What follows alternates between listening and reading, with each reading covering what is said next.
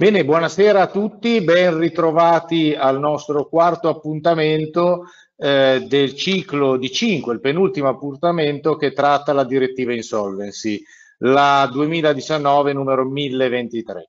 Eh, questa sera eh, tratteremo eh, ulteriori argomenti in approfondimento alla direttiva, eh, ovviamente ci saranno anche delle considerazioni in merito al DL 118, materia assolutamente, argomento assolutamente caldissimo, soprattutto in questi giorni, visto che proprio due giorni fa è partita tra l'altro la piattaforma delle Camere di Commercio. Un ringraziamento all'Osservatorio Crisi d'Impresa dello Studio Mario Rossetti per l'organizzazione, ai nostri media partner Unida eh, con eh, Medalix, eh, Milano Percorsi e Falco Zucchetti che ci hanno aiutato nella organizzazione dell'evento. Un grazie particolare eh, ai nostri relatori che questa sera come eh, ancora ci, ci, ci, aiutano e ci appoggiano eh, con, le nostre, con le loro eh, relazioni. Oggi abbiamo eh, il professor Alessandro Danovi, che tratterà il primo argomento che è la, la ristrutturazione trasversale dei debiti prevista dall'articolo 11 della direttiva.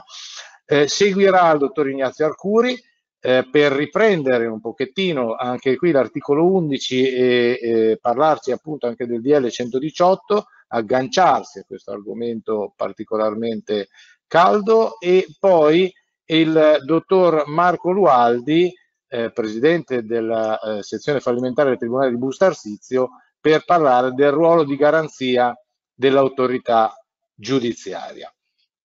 Bene, io non voglio rubare altro tempo, passo subito la parola eh, ad Alessandro che ci parlerà della ristrutturazione trasversale dei debiti, che è un istituto che vedremo poi magari nel secondo giro di tavola rotonda alla fine della relazione con alcuni approfondimenti, capire se eh, qualcosa già abbiamo meno. A te la parola Alessandro, grazie. Grazie Fabrizio, grazie a tutti, è un piacere essere qui con eh, Ignazio Arcuri e, e, mm, con il dottor Lualdi per a, affrontare, provare a affrontare questo tema. Io mi scuso ma sono riduce da qualcosa tipo 8 ore di esame di Stato e quindi diciamo che anche la lucidità a un certo punto si può uh, ridurre eh, cercheremo comunque di, di, fare in modo da seguire la traccia che ci siamo, che ci siamo dati in modo da uh, non infliggere agli ascoltatori le problematiche che ci hanno accompagnato nella giornata. Uh, chiedevo agli organizzatori la possibilità di condividere il mio schermo. Uh, ok, allora grazie. Dunque adesso devo mostrare. Lo schermo. Dunque. Però cosa, dunque, um, ok, chiedo se si vede la, se si vedono le slide. Eh,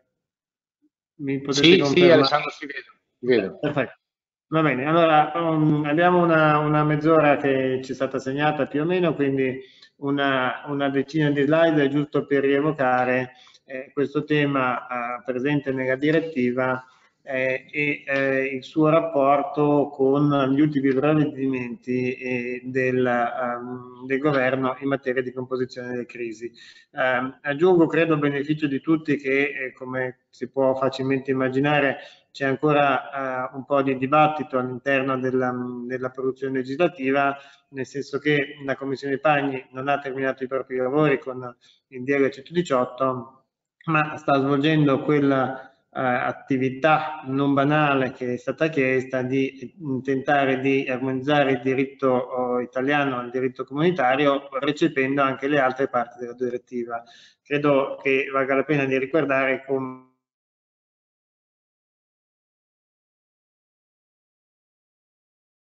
come all'inizio uh, dei lavori fortemente voluti dal, dal Ministro di Giustizia uh, si ritenesse che in realtà tutto sommato l'impianto concorsuale attuale e l'impostazione data nel uh, nascente o comunque nel futuro codice della crisi fosse già abbastanza aderente alla, alla, direttiva che sarebbero bastati pochi ritocchi. Poi ovviamente come sempre accade mettendosi a lavorare ci si è accorti che eh, le eh, modifiche necessarie sono un po' più profonde di quanto non si fosse temuto e quindi si è fatta questa scelta di una prima eh, mini riforma del DL 118 per rinviare poi eh, le ehm, tematiche di um, armonizzazione più complesse a, un, a, una, a, una,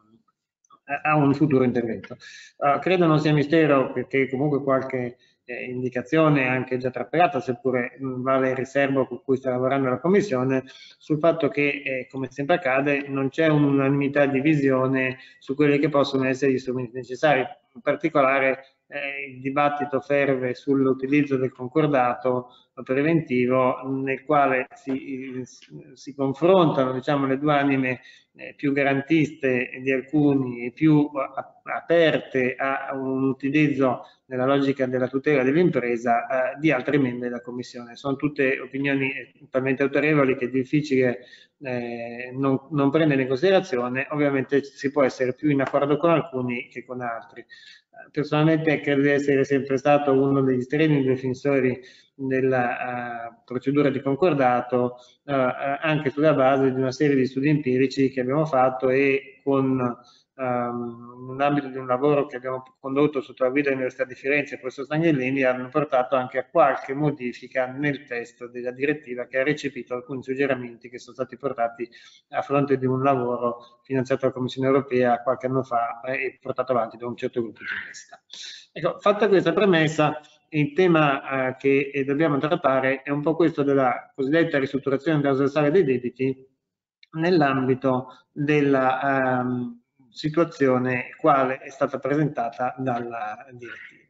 Quindi molto brevemente volevo accennare ricordare a beneficio anche degli ascoltatori, oltre che mio, quello che è il testo dell'articolo 11 della direttiva e poi provare a fare qualche riflessione sul tema della uh, ristrutturazione trasversale nell'ambito del diritto italiano, quindi con riferimento al tema generale della tutela della continuità aziendale, col tema degli accordi di ristrutturazione efficace estesa, così come esistenti già nel diritto attuale, eh, come modificato dal decreto 118, perché credo che Ignazio Arcuri su questo magari immagino che tornerà in parte, e poi qualche ulteriore considerazione su, quei, su altri due istituti che a mio avviso eh, configurano delle situazioni assimilabili a queste ristrutturazioni trasversali, cioè eh, il concordato semplificato, seppure la logica è liquidatoria e non di continuità come richiede la direttiva, ma ehm, esistono una serie di spunti che mi, mi permetto di ritenere eh, assimilabili in qualche modo questa logica delle ristrutturazioni trasversali, seppure in una eh, con una finalità diversa da quella che la direttiva assegna. Infine, per parlare di quello che è il cosiddetto cram fiscale già in vigore nel nostro ordinamento eh, nel trattamento dei crediti tributari e contributivi che può portare a forzare eh, il creditore assente o dissenziente, eh, erario o ente eh, previdenziale. Allora, partiamo dalle disposizioni dell'articolo 11. L'articolo 11 della direttiva ci ricorda che le eh, autorità giudiziarie amministrativa nell'ambito delle eh, operazioni di ristrutturazione anche quando, il, um, anche quando uh, un uh, accordo di ristrutturazione non è stato approvato da tutte le parti, possono consentire l'estensione di effetti ai creditori dissenzienti se,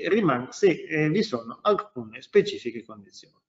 Uh, le condizioni sono la suddivisione dei creditori classe sulle posizioni giuridiche e interessi economici omogenei, uh, il fatto che i due principi cardine che guidano tutte le procedure concorsuali ovunque nel mondo, quindi la par condicio creditor di derivazione, eh, di derivazione latina e l'absolute priority rule, eh, anch'essa eh, imperante in maniera insindacabile solo fino, fino, alla riforma del 2005, sono rispettati all'interno della suddivisione nell'ambito della classe. Esiste poi un, principio di tutela della buona fede e della buona fede contrattuale e negoziale nell'ambito della discussione dei piani, quindi le parti devono essere state adeguatamente informate della, eh, dei contenuti dei piani di ristrutturazione e post essere poste in condizioni di ehm, deliberare il merito sulla base di un'informativa completa e il piano deve prevedere che ehm, le, ehm, ehm, che eh, il soddisfacimento dei creditori dissenzienti eh, non sia inferiore o perlomeno sia superiore o perlomeno non inferiore a quello che si avrebbe nell'alternativa liquidatoria che si potrebbe dare in assenza di, uh, di accordo di omologazione della, uh, della ristrutturazione. Ultima condizione è che il piano debba essere approvato dalla maggioranza delle classi e una di esse costituita da creditori non postergati. Poi farò in modo uh, di eh, lasciare le slide eh, che possono essere un aiuto perlomeno per quello che è, non tanto per la mia sintesi ma forse per il fatto di aiutare a rievocare il, um, il contenuto normativo uh, che ho ripreso. La logica di fondo di questa idea della ristrutturazione trasversale è che il legislatore europeo la vede in qualche modo come un mezzo che serve per proporzionare il diritto di voto dei creditori all'interesse effettivo che il creditore ha nell'ambito della ristrutturazione, cioè vorrei dire eh,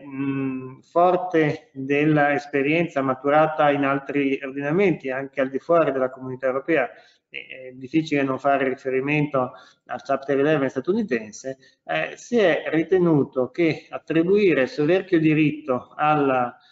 votazione dei creditori potrebbe portare a delle situazioni particolari nell'ambito delle quali eh, potrebbe esserci una mh, sorta di tirannia della minoranza sulla maggioranza, tale per cui si vengano a formare delle posizioni eh, di blocco. Ah, la uh, dottrina, uh, soprattutto statunitense, è piena di esempi di eh, situazioni nell'ambito delle quali alcuni creditori o anche addirittura alcuni, ehm, alcune istituzioni finanziarie, cosiddetti fondi avvoltoio, hanno acquisito posizioni di credito rilevanti all'interno di una classe proprio per esercitare questa attività di blocco nei confronti di un piano di ristrutturazione che a loro avviso non tutelava sufficientemente i loro, i loro interessi. Se eh, questa posizione è una posizione normalmente considerata lecita, lo è meno laddove vi sia eh, una posizione che eh, ha una valenza esclusivamente negoziale ed è mirata a ottenere dei vantaggi particolari per una classe a discapito della totalità dei creditori. Quindi la logica di fondo per cui il legislatore consente questa compressione del diritto dei creditori è legata proprio al fatto di fare sì che la ristrutturazione non possa essere bloccata da una immotivata opposizione di un certo numero o di un certo gruppo, di una certa classe di creditori. Quindi nell'ambito della, eh, della ripresa di questi principi si può declinare una compressione del diritto dei creditori all'ordinario uh, soddisfacimento secondo le normali regole del concorso, della par condicio e della priorità, uh, della priorità assoluta. Uh, nella slide successiva trovate o troviamo il testo della direttiva che abbiamo già uh, fondamentalmente rievocato, ho qualche precisazione in più rispetto alla sintesi sul tema dell'approvazione che eh, vale sull'approvazione della maggioranza delle classi di voto, quindi comunque è un principio maggioritario prevalente, e l'idea che comunque ci sia uh, una serie di ehm, almeno una classe di creditori garantiti che abbia superiore a quelli di rango non garantiti, oppure eh, una delle classi eh, che eh, possono subire deterimento eh, a una um, situazione tale per la quale nell'ambito dell'alternativa eh, che sarebbe evidentemente liquidatoria, non venga a trovarsi in condizioni deteriore. Cioè, eh, come si diceva prima, la logica di fatto è che eh, il trattamento offerto a favore dei creditori sia sostanzialmente almeno tanto favorevole quanto le classi dello stesso rango e più favorevoli delle classi inferiori. Quindi non si può avere un uh, ribaltamento della regola della priorità, seppure se ne può avere un contemperamento nell'ambito di una logica che deve favorire in qualche modo la ristrutturazione. Bene, questo è, eh, poi c'è l'articolo 10 che della, sempre della direttiva che ci dice che l'omologa del, del, piano può avvenire eh, quando il piano di ristrutturazione sia stato dotato in conformità all'articolo 9 e i creditori eh, ricevono un trattamento pari e proporzionale al credito rispettivo, ci sia stata una notificazione del piano alla, secondo quelle che sono le previsioni del diritto nazionale e che sia verificato che anche nel caso vi siano creditori dissenzienti eh, il piano possa essere considerato quello che assicura il miglior soddisfacimento dei creditori. Ricordiamo che per esempio nel diritto nazionale eh, è stato codificato attribuendo al testatore eh, questo già prima dell'entrata in vigore della direttiva, il fatto di attestare che eh, a determinate condizioni eh, si realizzi il miglior soddisfacimento dei creditori. Su questo poi eventualmente eh, torniamo. Per eh, il tema um, dell'ordine cronologico del degli interventi risanatori e anche qua la direttiva prevede che ci siano dei nuovi finanziamenti necessari per attuare il piano di ristrutturazione, questi non pregiudicano gli interessi dei creditori, cioè si vuole evitare quell'azzardo morale del debitore che ha completamente perduto il capitale e che quindi è disposto a, a pregiudicare gli interessi dei creditori precedenti a, a favore di creditori nuovi, eh, fornitori di ulteriore capitale di debito ai fini di garantire una continuità che però può svolgersi a, a detrimento delle posizioni peggiori. Questo è un tema che può apparire banale e che è sicuramente di eh, frequente eh, come dire, di, di, si presenta non infrequentemente e soprattutto in situazioni come quelle dell'amministrazione straordinaria, dove in realtà il tema è diverso, non rientrano nella previsione nella direttiva se non sotto certi profili, ma eh, tutte le volte che si vuole comunque perseguire una comunità aziendale base, sulla base di una valorizzazione di altri interessi che non siano il puro soddisfacimento dei creditori, è evidente che si pone una gerarchia tra i creditori antecedenti nell'apertura della procedura e i creditori successivi.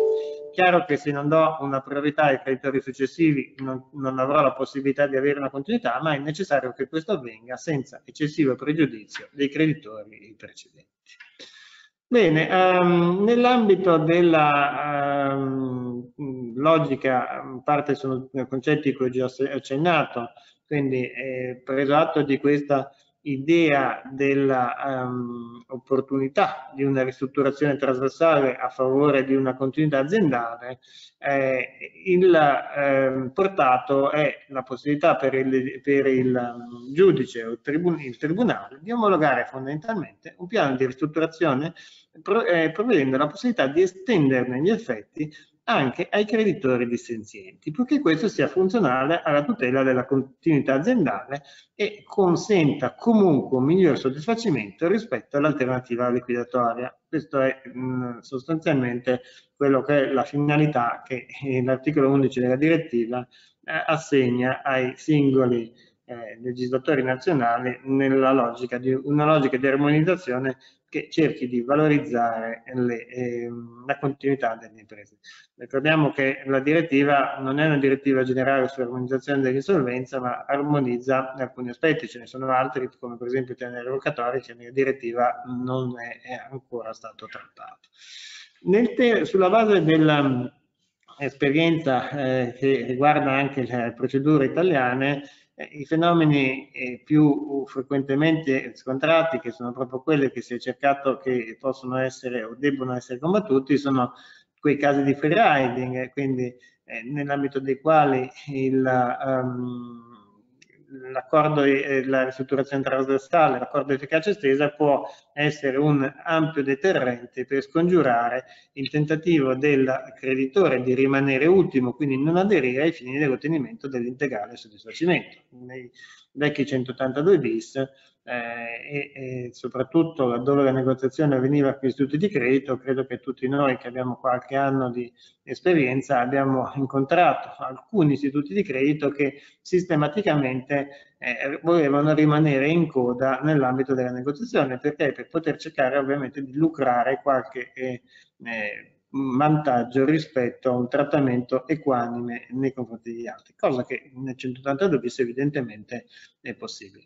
La uh, introduzione del 182 septies aveva non tanto avuto una grandissima applicazione eh, perché la procedura ha qualche complessità e quindi i casi sono veramente molto molto limitati, ma aveva avuto il vantaggio di consentire un'accelerazione nella negoziazione, soprattutto nei confronti dei creditori finanziari, per la, lo spauracchio che eh, gli eventuali creditori che non avessero negoziato si sarebbero comunque trovati eh, costretti o coartati dalla volontà della maggioranza se era raggiunta quella percentuale del 75% che l'articolo indicava. Eh, questo tema poi è stato eh, ovviamente ripreso in questo momento nell'ambito dell'estensione degli accordi a efficacia estesa come eh, introdotti recentemente dal legislatore. Altro elemento è il tema, e qui è in questo senso che eh, intenderei ricomprendere anche nella logica della ristrutturazione trasversale eh, il concordato semplificato per la liquidazione del patrimonio, così come disegnato dal DL 118, eh, e, ehm, lo faccio con la consapevolezza che in realtà si tratta di uno strumento non dedicato a una ristrutturazione, eh, a meno che noi consideriamo una liquidazione dei beni, comunque una composizione che in qualche modo ristruttura, ristruttura un passivo. Uh, è evidente che la, um, il concordato semplificato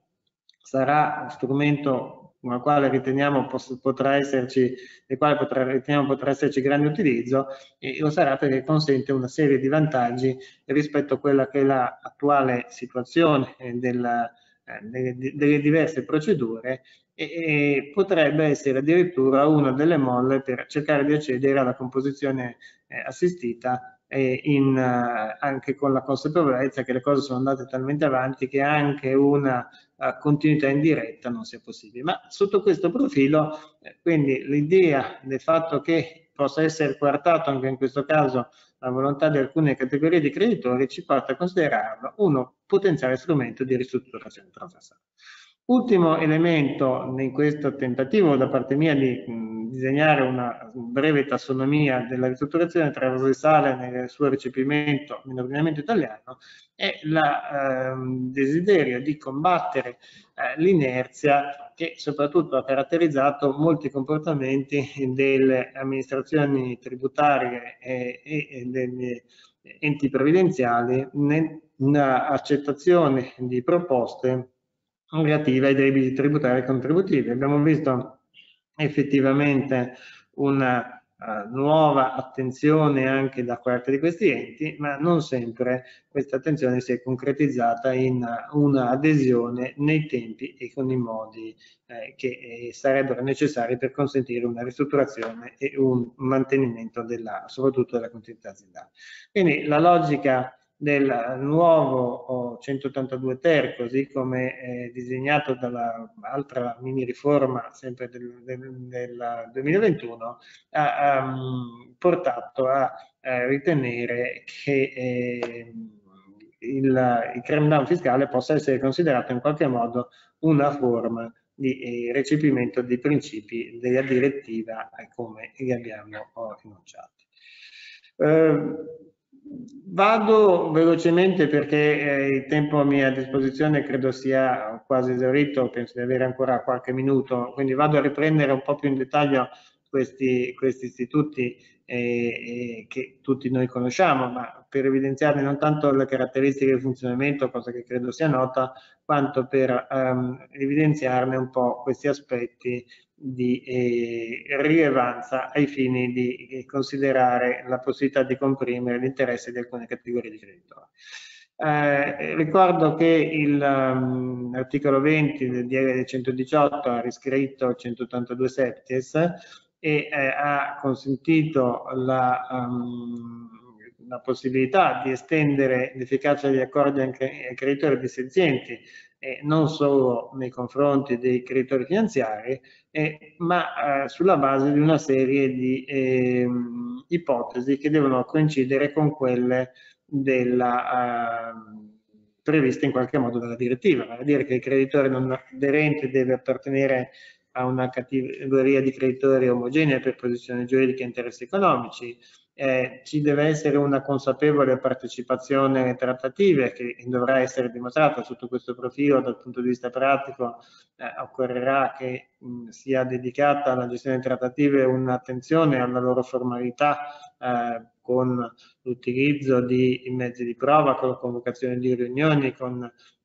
la possibilità di documentare lo svolgimento delle trattative stesse, mentre il 182 bis è stato caratterizzato fino ad oggi da un livello di formalità relativa e quindi dalla non necessità di soverchie attenzioni, soprattutto nella fase preliminare fino al momento della stipulazione degli accordi, ove si volesse invocare estensioni di tali accordi anche ai creditori dissenzienti, occorrerà provare che sono stati posti nelle condizioni di partecipare alle trattative e che l'esito delle trattative è dipeso anche dalla volontà del creditore di non aderire alla proposta, ma che in realtà il creditore nelle condizioni, eh, in condizioni di informazione pari a tutti gli altri creditori, per cui se non ha aderito l'ha fatto su sua libera scelta, ma non perché è stato ottenuto all'oscuro di qualche elemento essenziale che può aver indotto invece altri creditori ad aderire alla proposta stessa. Uh, L'altro tema essenziale evidentemente è quello della continuità, sia in via diretta che indiretta. Ricordo incidentalmente che la previsione del DL 118 è abbastanza ampia sotto il profilo uh, della continuità e ha introdotto questa logica della continuazione almeno biennale dell'attività di impresa. Um, anche questo trova forse qualche antesignano in disposizioni più che giuridiche pratiche che erano state disposte molto spesso nella, nelle procedure di amministrazione straordinaria, laddove era stata consentita la cessione di complessi aziendali anche a valori relativamente eh, contenuti e o, eh, in condizioni particolari, purché fosse assicurata la prosecuzione dell'occupazione perlomeno nel, um, per una, un periodo di tempo, di tempo biennale. Uh, tema inoltre del fatto di disporre di una uh, larga maggioranza di aderenti, sì, che la compressione dei diritti delle minoranze eh, eh, relative alle minoranze d'IVA è ripreso, eh, era già presente nel 182 septis. Ultimo elemento, evidentemente, che anche i creditori non aderenti devono essere soddisfatti in misura non inferiore rispetto all'alternativa liquidatoria. Attenzione che questa previsione non è prevista per i creditori aderenti, perché il creditore aderente potrebbe volontariamente rinunciare a, alla, ehm, a, una parte della propria soddisfazione perché la negoziazione è libera, ma eh, se il creditore non è non aderente, il suo diritto non può essere coartato con riferimento alla quantità di valore che sarebbe disponibile nell'ambito dell'alternativa di Questo pone un problema significativo che si è già palesato in determinate posizioni concordatarie laddove eh, si discuteva di concordati in continuità di impresa o di alternative liquidatorie, perché il valore dell'impresa è un po' il limite minimo, al di sotto del quale è difficile andare, per cui eh, una offerta anche a, in una logica concordataria a un creditore eh, che eh, pregiudichi i suoi interessi rispetto all'alternativa liquidatoria deve trovare un'accettazione esplicita ma non può essere, eh, non può essere semplicemente eh, coartata in questo tipo di, di visione.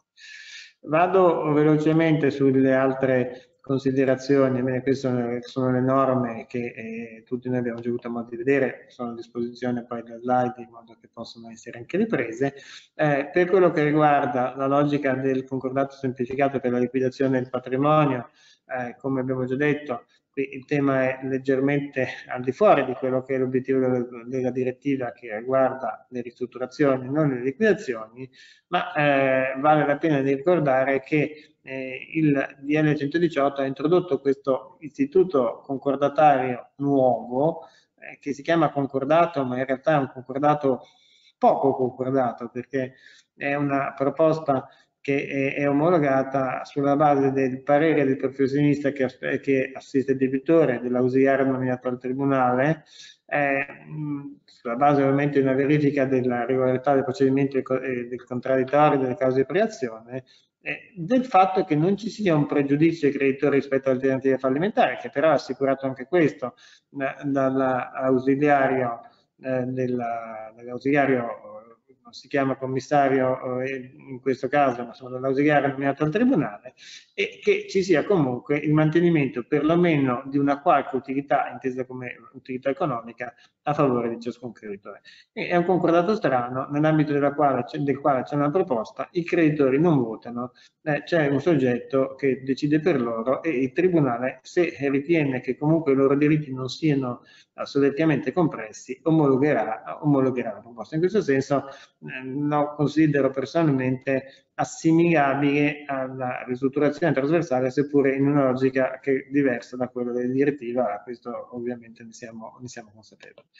Uh, ultima situazione, eh, qui di nuovo la norma non la, la saltiamo, cioè la conosciamo, um, ultima situazione è quella che abbiamo già accennato, è il fatto che eh, con il DL 125 del 2020, quindi con la, uh, con la riforma della, uh, del 182 ter introdotta, uh, introdotta lo scorso anno, si è inteso oh, precisare che eh, il eh, concordato preventivo può essere oggetto, sul concordato preventivo, gli accordi di ristrutturazione e, e, e ehm, anche in eh, presenza di voto contrario, esplicito o non enunciato da parte delle eh, amministrazioni finanziarie e degli enti previdenziali. Quindi la logica è, le condizioni le conosciamo, non abbiamo il tempo di, di dedicarci, poi i colleghi penso che potranno eventualmente riprenderlo, ma è il fatto che eh, in presenza di una condizione che questo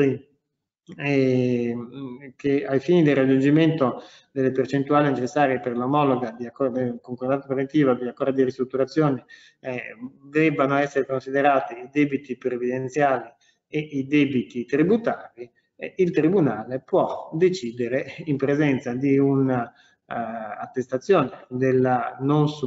del non uh, deleterio trattamento rispetto alla um, alternativa concorsuale ai fini di consentire effettivamente che il, la procedura possa eh, trovare la sua composizione favorevole come desiderato. Quindi mm, concludo brevemente, poi passo la parola. La, la, logica di fondo è che questa ripresa eh, che abbiamo già oggi nell'ambito del nostro diritto nazionale di queste previsioni dell'articolo 11 della direttiva, che poi potrà essere oggetto di ulteriori eh, finalizzazioni e puntualizzazioni,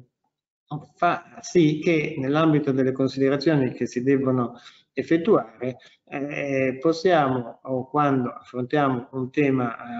di,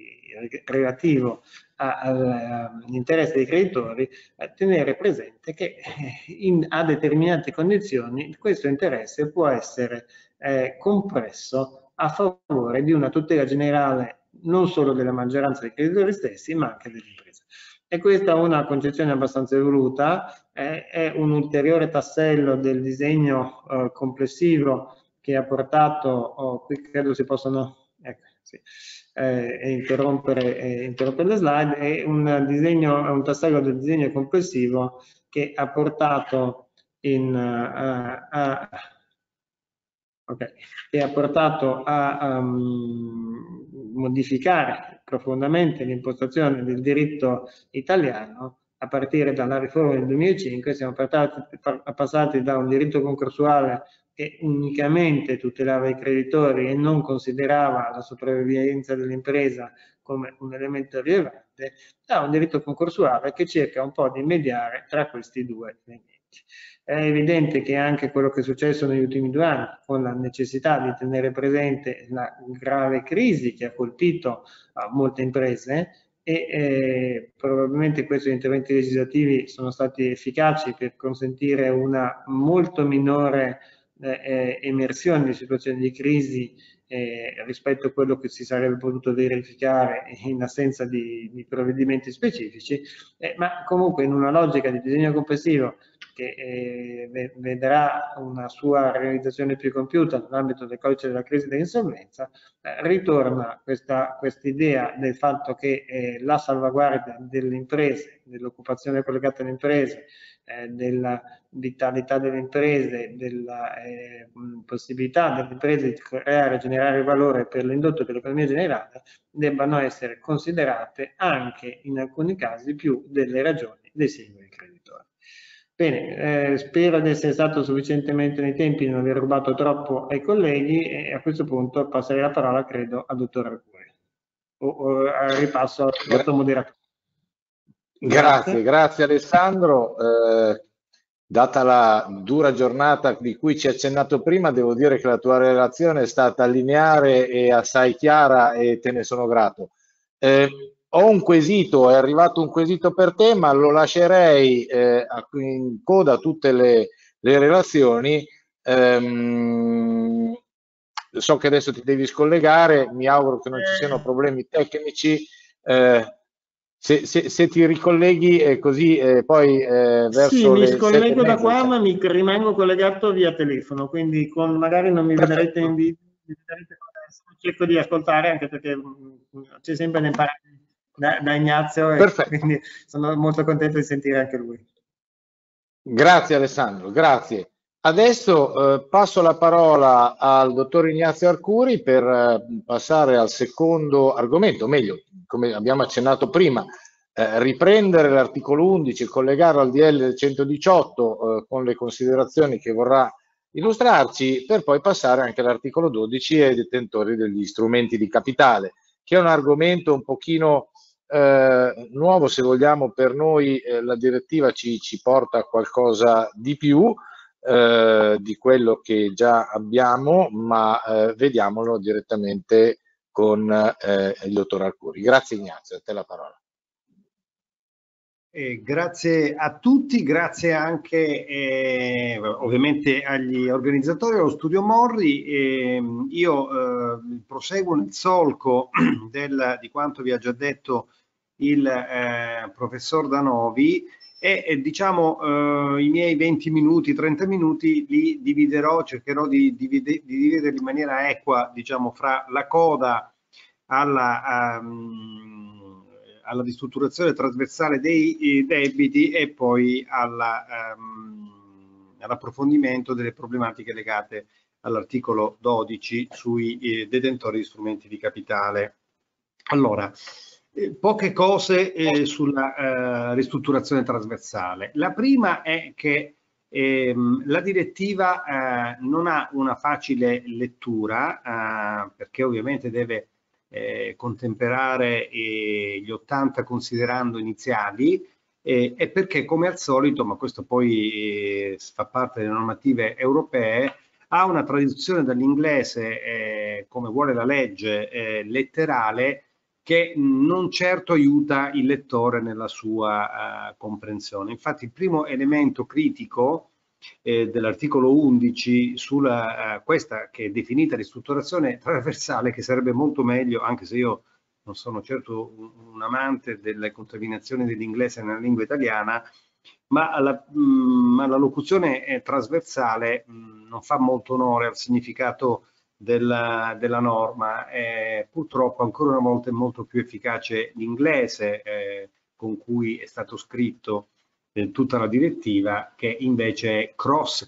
class, scusate ma è quasi un, come dire, uno scioglilingua cram down, cioè il eh, cram down che è una cosa che abbiamo imparato a conoscere attraverso e all'interno eh, delle singole classi, che è resa in una maniera abbastanza non congrua con la locuzione eh, trasversale. Allora, eh, quindi qual è questa trasversalità o questo cross class nel nostro ordinamento? Lo ha già detto in varie fasi il professor Danovi, provo a, a, a riassumerlo giusto per dare uno schema logico. Quindi noi tutte le volte che nel, nei nostri istituti parliamo di classi abbiamo eh, oramai la possibilità di coartare anche all'interno delle classi eh, la volontà alla maggioranza che la direttiva stabilisce ordinariamente nel 75% e come sapete tutti gli istituti italiani che noi conosciamo sposano a determinate condizioni questa per queste percentuali.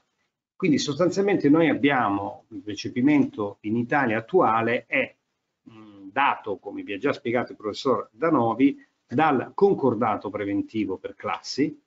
dall'accordo di ristrutturazione semplice quando prevede la coartazione del fisco, eh, dagli accordi di ristrutturazione ad efficacia eh, estesa e quindi mh, al anche istituto di nuovo conio del eh, concordato semplificato quando preveda evidentemente anche lì delle classi e delle forme di coartazione all'interno delle classi, anche se è più difficile sperimentare oggi che il concordato eh, semplificato sia in effetti uno degli istituti che rientrano nelle previsioni eh, dell'articolo 11, eh, prima di tutto eh, perché eh, non c'è il voto e quindi non conoscendo eh, la volontà iniziale dei creditori non si capisce bene che tipo di coartazione si possa avere, anche se il fatto che il eh, concordato sia poi sottoposto ad omologazione, diciamo, è una eh, garanzia che comunque rientri nel quadro di ristrutturazione voluto eh, dalla direttiva. E, ehm, mh, il mio compito è di, eh, mentre molto brillantemente il professor Bernovi vi ha tracciato gli elementi eh, diciamo generali dell'istituto, il mio compito è di eh, cercare di capire ovviamente come questi istituti entrano e giocano eh, nel, nel, nel, nel, nuovo decreto legge 118 convertito nella legge 146. Allora, il, il, gli elementi, l'articolo che dobbiamo andare ad analizzare per comprendere questo è, è quello relativo alla conclusione delle trattative e quindi l'articolo 11. Voi sapete che l'articolo 11 del decreto legge 118 è, è fondamentalmente è scritto in eh, tre commi eh, che hanno diciamo una specie di intensità differente il primo comma è quando eh, evidentemente le trattative eh, vanno a buon fine, quindi possono essere eh, gradate in una serie di eh, diciamo, modi eh, di conclusione diversa, quando eh, invece ehm, alternativamente l'imprenditore diciamo, decide di ehm, intraprendere comunque una via, come dire, più nota che è quella tracciata da istituti eh, esistenti nell'ambito dell'ordinamento concorsuale, fra cui anche quelli che l'articolo che l'articolo 20 del decreto, leg decreto legge 118 ha già ereditato dal codice della crisi, che sono eh, alcuni degli istituti che sono stati già tracciati e spiegati ovviamente nei loro lineamenti essenziali dal professor Danovi, quale l'accordo di strutturazione ad efficacia estesa con anche poi eh, la, la, la, sua patch eh, nell'agevolazione, eh, accordi di ristrutturazione agevolati che sono poi il 182 eh, Novies. Ehm, ma vorrei, eh, diciamo, eh, attirare la vostra attenzione su un, un ulteriore istituto che anche qui eh, eh, dobbiamo in un certo senso decidere se rientra o non rientra nell'articolo 11 della direttiva e che è la convenzione di moratoria che è una via d'uscita eh, dalle trattative prevista eh, dall'articolo 1 ehm, dall'articolo 11,1 lettera B voi sapete che diciamo, il comma 1 eh, sostanzialmente si può uscire con l'accordo, con questo eh, nuovo contratto eh, redatto con l'assistenza dell'esperto che ha l'intero set delle misure premiali all'interno, con la convenzione di moratoria che in realtà sembra non avere eh, diciamo, particolari eh, eh, aderenze con le misure eh, premiali di cui all'articolo 14 e andiamolo a vedere l'articolo 14 se non ehm, per il suo primo comma e quindi per l'agevolazione sugli interessi eh, dei debiti eh, tributari e poi nella sua lettera C con eh, l'accordo di ristrutturazione ex articolo 67 eh, senza eh, l'intervento dell'attestatore, l'articolo 67 cosiddetto eh, semplificato. Ora, c'è un tema nella convenzione di moratoria. Il tema è che anche nella convenzione di moratoria in realtà vi può essere una coartazione di interessi eh, perché come sapete la convenzione di eh, moratoria che ricalca in realtà alcune garanzie di cui vi ha parlato il professor Danovi sulle trattative eque, sulla buona fede, sul fatto che le, le informazioni siano effettivamente veicolate e che se ne dia prova che il procedimento è avvenuto con una chiarezza informativa, ehm, anche la convenzione di moratoria in realtà all'interno ha degli elementi di possibile coartazione perché il eh, secondo comma eh, lettera C prevede, prevede che i creditori della medesima categoria non aderenti cui vengono estesi gli effetti della convenzione subiscano un pregiudizio proporzionato e coerente con le ipotesi di soluzione della crisi o dell'insolvenza in concreto perseguite. Ora, L'articolo eh, 10 della direttiva, cui ha fatto cenno anche il eh, professor eh, Danovi, prevede al suo primo comma che in realtà ehm, l'istituto previsto dalla legislazione nazionale nella quale eh, nel quale sia previsto una coartazione di interessi a beneficio della maggioranza, osservate ovviamente tutte le altre clausole generali di cui vi ha parlato il professor Danovi, sia soggetto ad omologazione.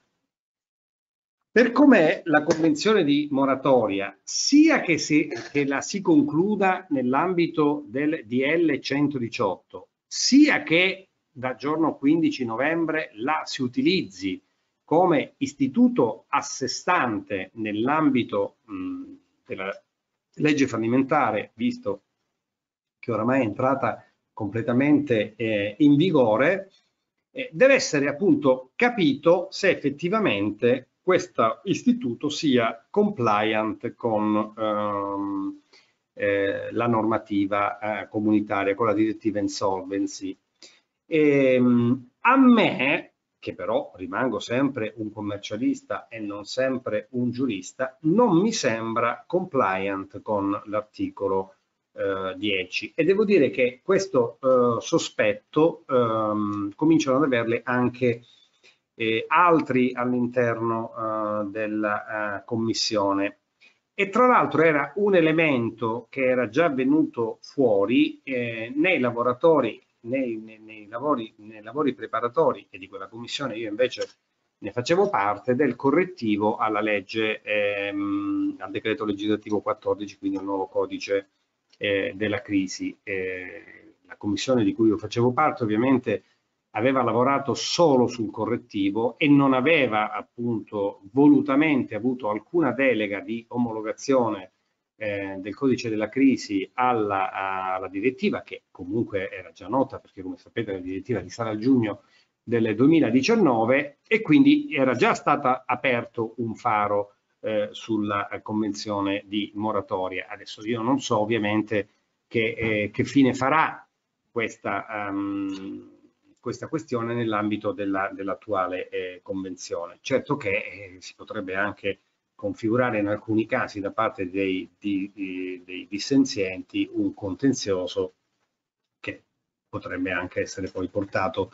in sede eh, comunitaria. Ehm, attenzione, è decisiva questa posizione? Beh, sicuramente no, perché ehm, la lettura della um, direttiva non è facile, eh, anche per i problemi che abbiamo detto eh, banalmente di sua uh, traduzione e quindi potrebbe anche trovare albergo eh, la tesi per la quale la Convenzione eh, di moratoria non è detto che ehm, sottenda un piano, no? E quindi se eh, fosse vista come una mera espressione contrattuale ehm, senza la necessità di un piano, eh, evidentemente potrebbe sostenersi che laddove non c'è un piano di ristrutturazione, quindi laddove non c'è eh, il rispetto del contenuto del piano eh, di cui è l'articolo 8 e poi eh, dell'articolo 9 della uh, direttiva, non, si, non, sia, non siamo di fronte ad un istituto uh,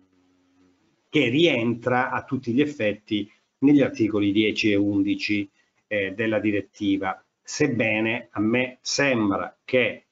l'omologazione oppure la supervisione e l'ok di un'autorità amministrativa, attenzione, non mi sembra che l'esperto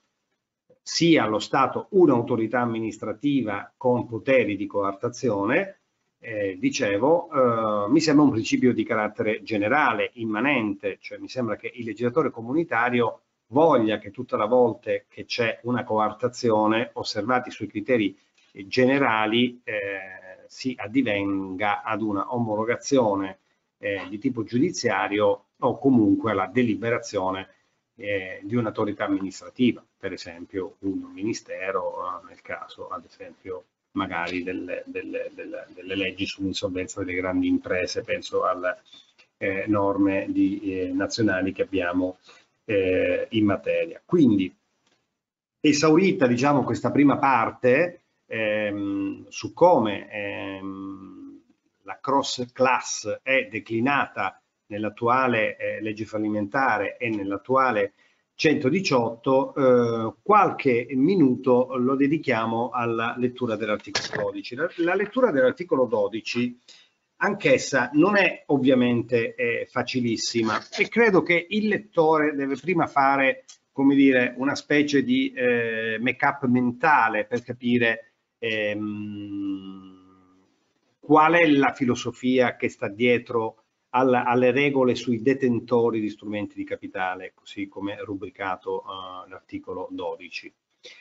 Ovviamente eh, le direttive comunitarie devono guardare a una pluralità di stati e eh, spesso delle legislazioni che hanno uh, origine, come dire, eh, latina, dal diritto romano, codicistica, ma anche eh, a normative un tempo assolutamente presenti di common law come la Gran Bretagna, adesso la Gran Bretagna non è più nell'Unione Europea, ma comunque molte legislazioni nazionali di altri stati hanno delle contaminazioni di common law. Ehm, questo perché? Perché chi ha delle definizioni codicistiche, voglio dire, la, la disciplina sulla detentore, de, detentore di strumenti di capitale declinata secondo le norme del codice italiano in apparenza è molto facile perché noi la prima priority rule eh, ce l'abbiamo eh, codificata eh, almeno nel primo comma dell'articolo 2350 del codice civile e poi nelle regole di liquidazione di, delle società di capitali, cioè il secondo comma dell'articolo 2491, il primo è, è la disciplina delle società per azioni, mi riferisco a quelle per semplicità, per non ovviamente divagare anche con le società personali, il secondo nella liquidazione delle società di capitali, sappiamo bene che una volta che eh, il capitalista, il socio ha prestato il proprio conferimento, eh, può attendersi fondamentalmente solo due cose, il dividendo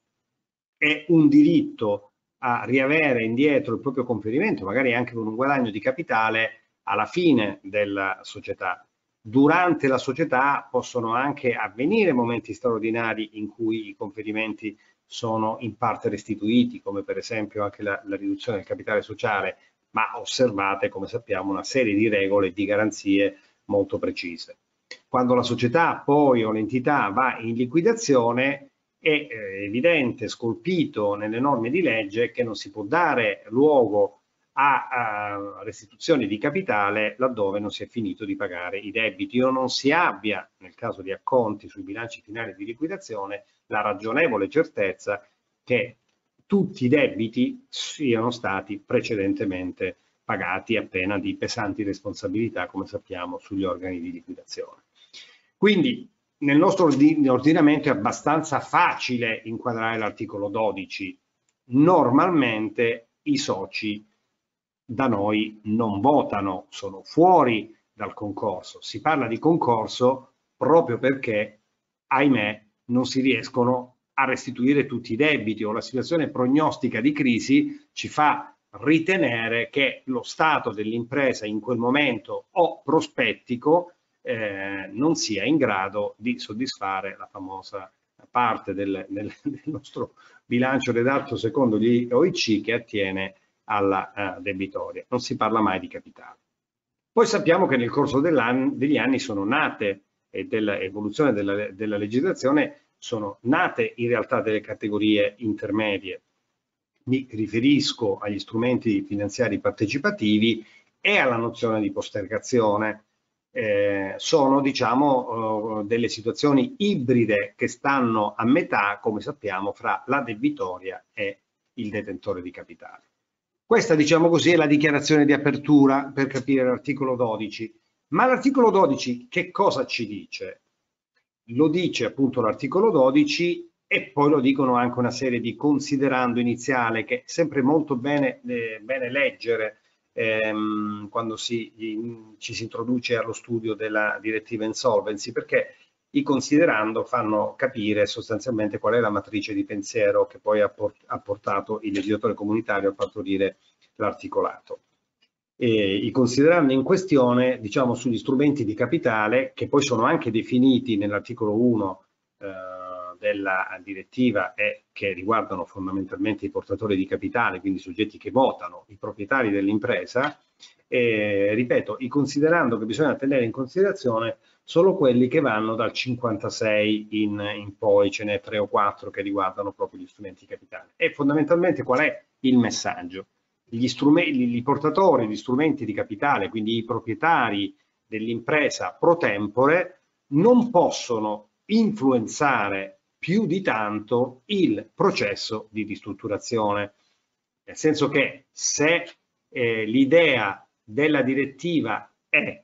ehm, conserviamo l'impresa e adottiamo dei quadri di ristrutturazione eh, preventiva, è ovviamente chiaro che non può essere il detentore di capitale, una volta che l'impresa è entrata in un certo iter o percorso,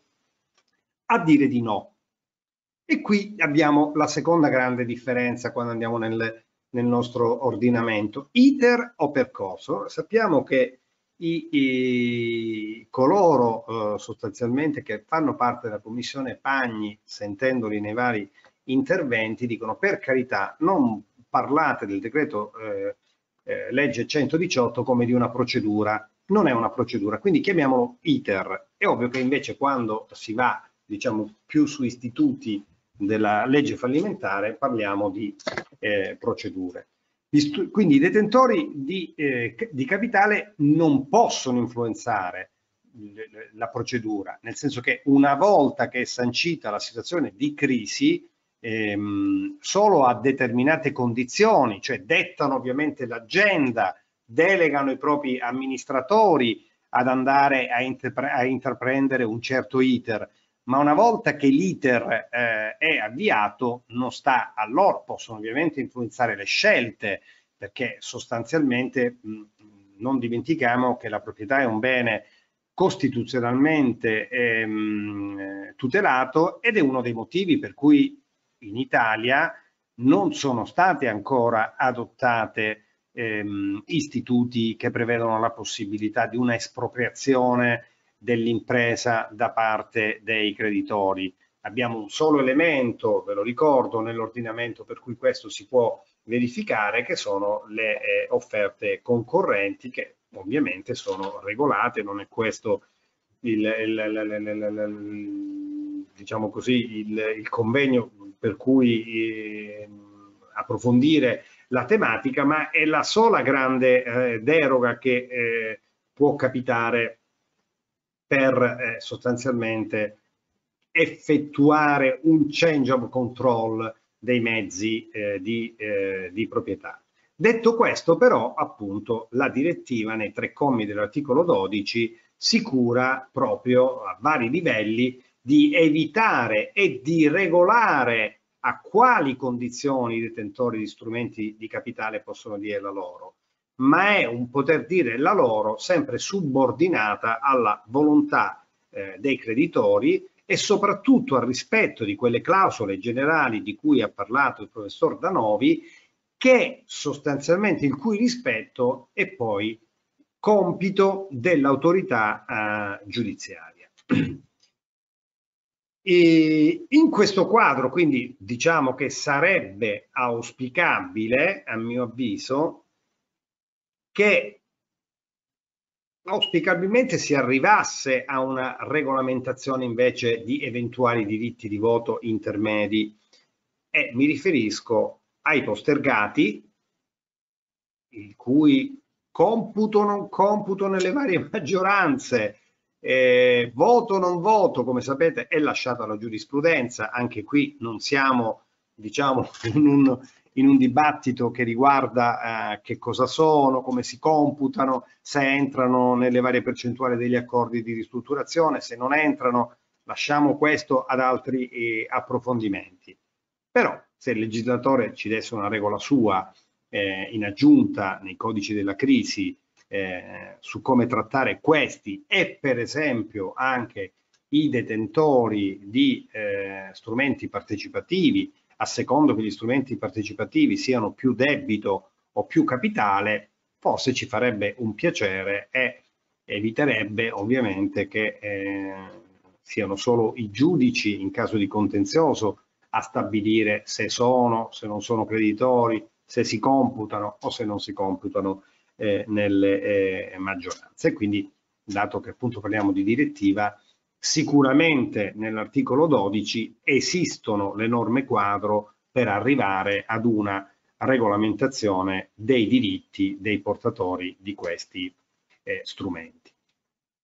Vado a concludere il mio intervento per lasciare eh, spazio al Presidente Lualdi nella speranza che anche lui magari ci dia una qualche opinione sul mio dubbio eh, sulla convenzione di moratoria per eh, trattare, eh, come dire, ehm, rapidamente un ultimo argomento che attiene al um, decreto legge 118 e che attiene ehm, alla vendita dell'azienda eh, durante l'iter, chiamiamolo così, e non la procedura di cui all'articolo 118, perché eh, vedete, lì abbiamo sì un elemento che sostanzialmente va a, ad inserirsi nell'articolo 12 proprio perché è quello il momento in cui si realizza la disgiunzione della proprietà fra eh, chi la detiene rispetto al destino dell'azienda. Quindi voi vedete che sostanzialmente anche nel linguaggio il eh, decreto legge 118 inizia a distinguere l'imprenditore dall'impresa e ovviamente anche la direttiva mh, fa lo stesso. Ed è per quello che ha inserito la, la regolamentazione dell'articolo 12 che a quello serve. A dire una volta per tutto che il bene tutelato principale non è tanto la proprietà dell'impresa, quando l'impresa ovviamente va in crisi, ma il mantenimento quanto più possibile della sua continuità. A questo devo dire che il decreto legge 118 risponde quando prevede che addirittura eh, durante le eh, trattative, durante l'iter, possa addivenirsi ad una cessione dell'azienda. Cessione dell'azienda che vuol dire evidentemente spogliare eh, i eh, detentori degli strumenti eh, partecipativi della proprietà dell'impresa a beneficio eh, di, di chi e di che cosa? Evidentemente di curare definitivamente la crisi, perché immagino, ne vedremo poi le, le, le declinazioni pratiche,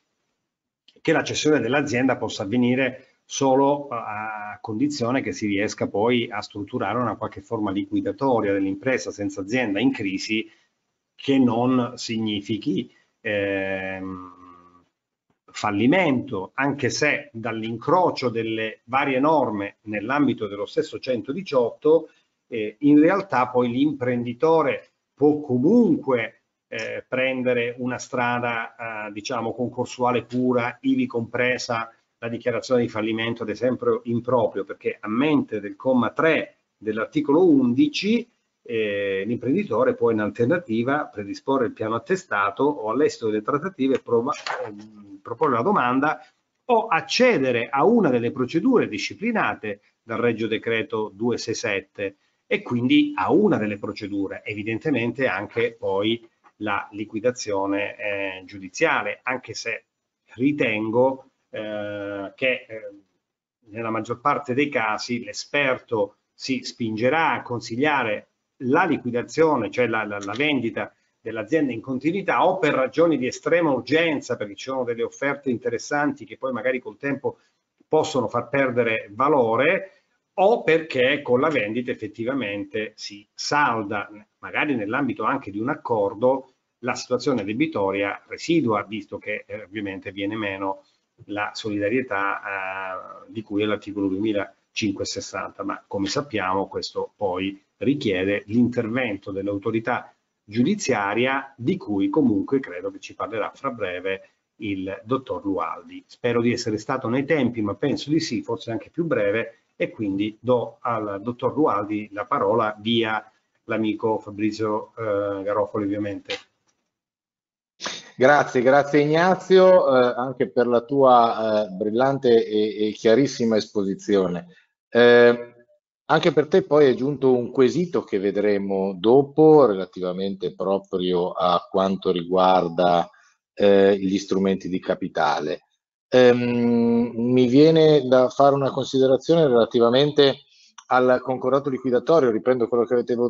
detto voi, eh, c'è poco di concordato, cioè non si concorda niente, sostanzialmente si liquida con quello che c'è e, e per cui nessun creditore concorda con l'imprenditore la soluzione finale di questo iter eh, appunto liquidatorio. Vi può Sembra essere però il caso in cui cross class. Esatto, esattamente, esattamente. Sembra che debba seguire le cause legittime di, per, di prelazione con quello che c'è nell'attivo e così è, un po' come avviene Non è una nelle... correlazione relativa, ma è una correlazione assoluta, voglio dire sì, per tutti. Esatto, esatto esatto. Ma eh, ci potrebbe essere il caso in cui si giunge al, eh, al concordato eh, liquidatorio eh, semplificato dopo aver ceduto l'azienda. Eh, questo eh, per chiarire ai nostri partecipanti un concetto che l'iter della composizione negoziata va a centrare il, il punto di soluzione della crisi cioè, al centro di questa soluzione della crisi c'è l'impresa e non l'imprenditore. Per cui andiamo a vedere che è possibile cedere, cioè salvare ciò che in quell'azienda c'è di buono, se è profittevole ovviamente, se c'è un interessato eh, che vuole portarla avanti, dopodiché eh, se si può comporre un, un, qualcosa ben venga, gli strumenti sono tutti aperti, eh, se no concordato semplificato. Ecco, questa era una precisazione che mi, eh, mi, faceva piacere effettuare. A questo punto non tolgo però eh, ulteriori minuti preziosi al dottor Marco Lualdi che tratterà, che eh, Ignazio rimaniamo io e te a fargli compagnia visto che ha un problema tecnico, eh, non riesce a comparire in video ma sarà eh, assolutamente presente in audio. Quindi giusto per non avere lo schermo nero, noi ci silenziamo e do la parola al dottor Luardi. Grazie. Se conoscessi segno, i segni del, le, le, le, per uh, chi, non, chi, non, ha il bene potrei tradurre, ma mi farei e quindi cercherò allora, di mimarlo, anche se non sono così bello ovviamente come presidente. Allora, buonasera a tutti. Innanzitutto spero che mi sentiate, che questa è la cosa più importante. Sì, ti sentiamo. Perfetto. Allora, sentiamo, prima, ancora che,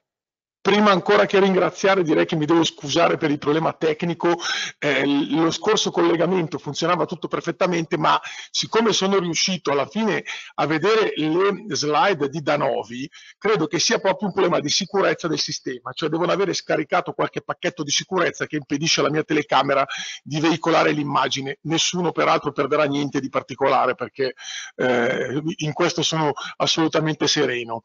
Ehm, dunque il mio intervento spera di essere un eh, completamento, perché l'oggetto è il ruolo di garanzia dell'autorità giudiziaria, un completamento degli interventi ed in particolare dell'intervento del Presidente Lamanna, che sicuramente voi avrete modo di aver sentito eh, allo scorso incontro e che ha affrontato alcuni profili dell'intervento dell'autorità giudiziaria declinati rispetto al decreto legge 118 che come tutti sappiamo è entrato in vigore eh, qualche giorno fa.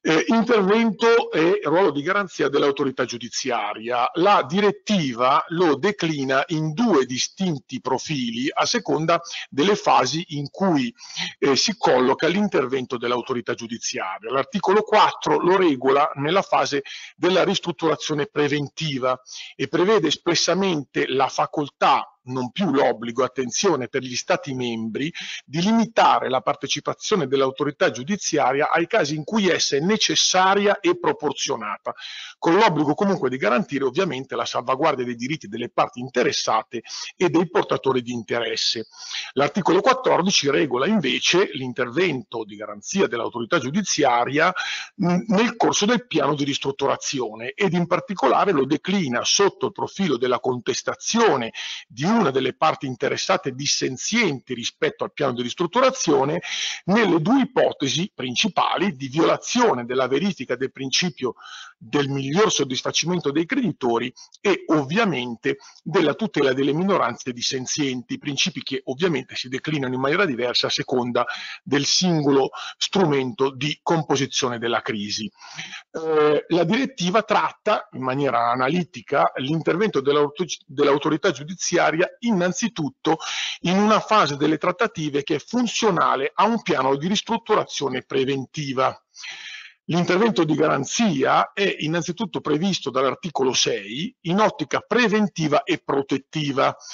sull'intervento dell'autorità giudiziaria ehm, eh, per quanto riguarda le misure cautelari e protettive ne ha già ampiamente discusso il Presidente Lamanna la volta scorsa e quindi eh, non mi ripeterò anche perché mh, sicuramente sarebbe una relazione di profilo molto più basso. Ehm, ma il decreto 118 attribuisce all'autorità giudiziaria anche un ulteriore momento eh, di intervento di natura autorizzatoria, cioè eh, che anticipa il piano di intervento intervento della, del, del, Tribunale fissato dagli articoli 8 e 9 della direttiva, perché appunto investe il Tribunale in una fase di ristrutturazione preventiva della crisi della possibilità di concedere le famose autorizzazioni di quell'articolo 10 e di cui ci ha accennato anche il dottor Arcuri.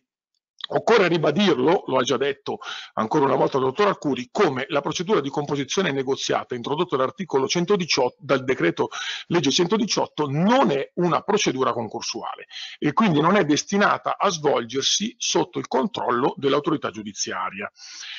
Si è scritto che attraverso il meccanismo dell'articolo 10 il legislatore abbia voluto introdurre una specie di controllo giudiziale sugli atti di maggior rilevanza compiuti dall'imprenditore in questa fase negoziale.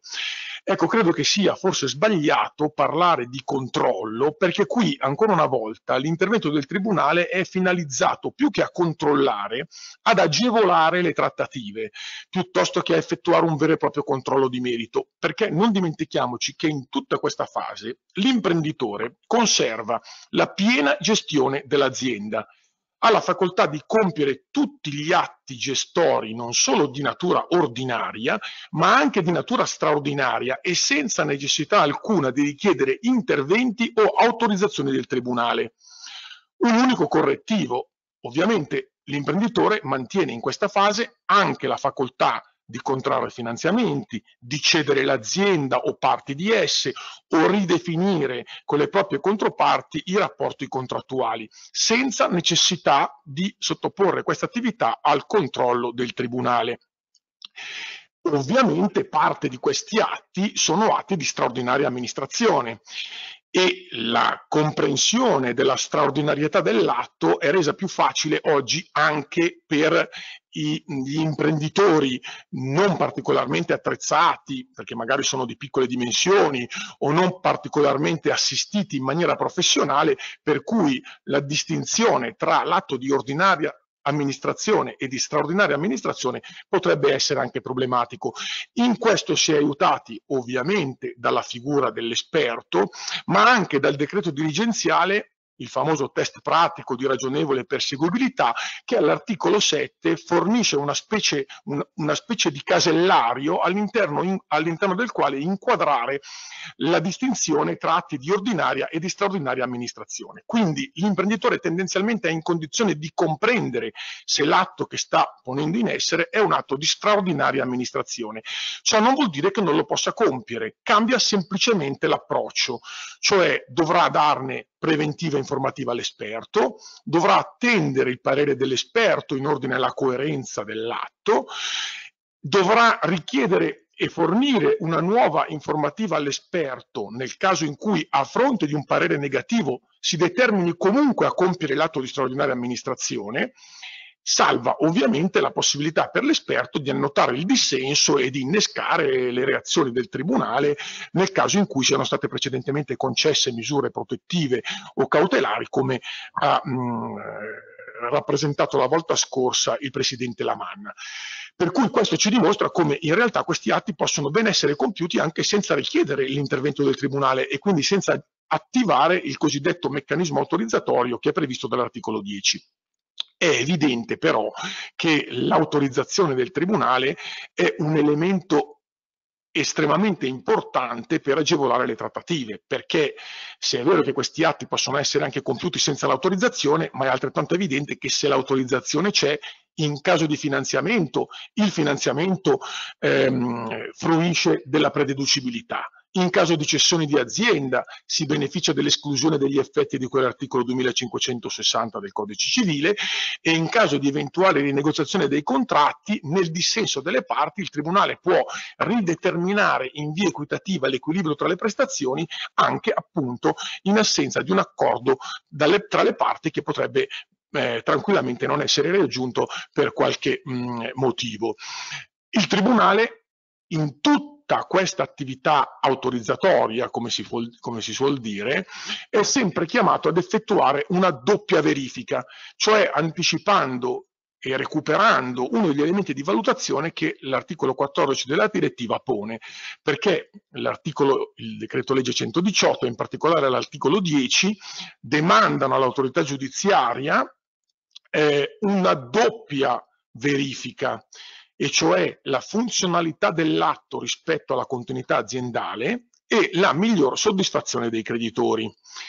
Ehm, direi che è stato sostanzialmente superato o, o, insomma tendenzialmente nei convegni sta emergendo questa impostazione e cioè che i requisiti debbano esserci entrambi, cioè la lettura originaria che era stata pur autorevolmente sostenuta da alcuni in forza dei quali eh,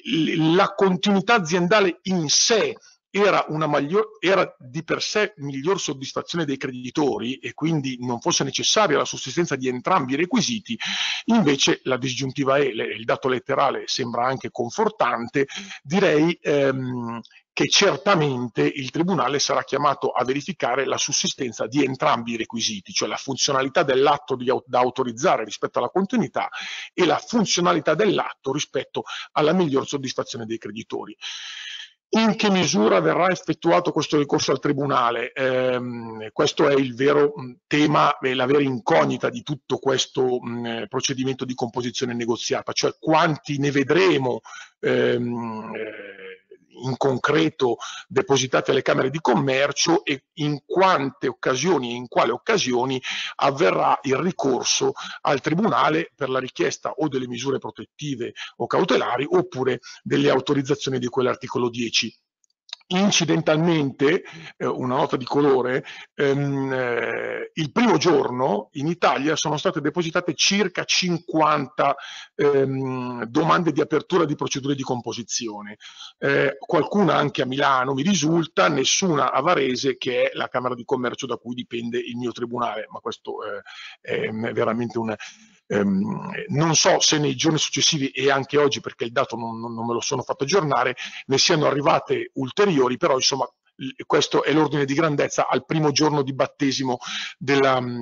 della, della nuova procedura. Ehm, allora,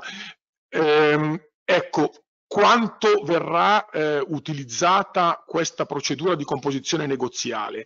Ehm, eh, probabilmente verrà,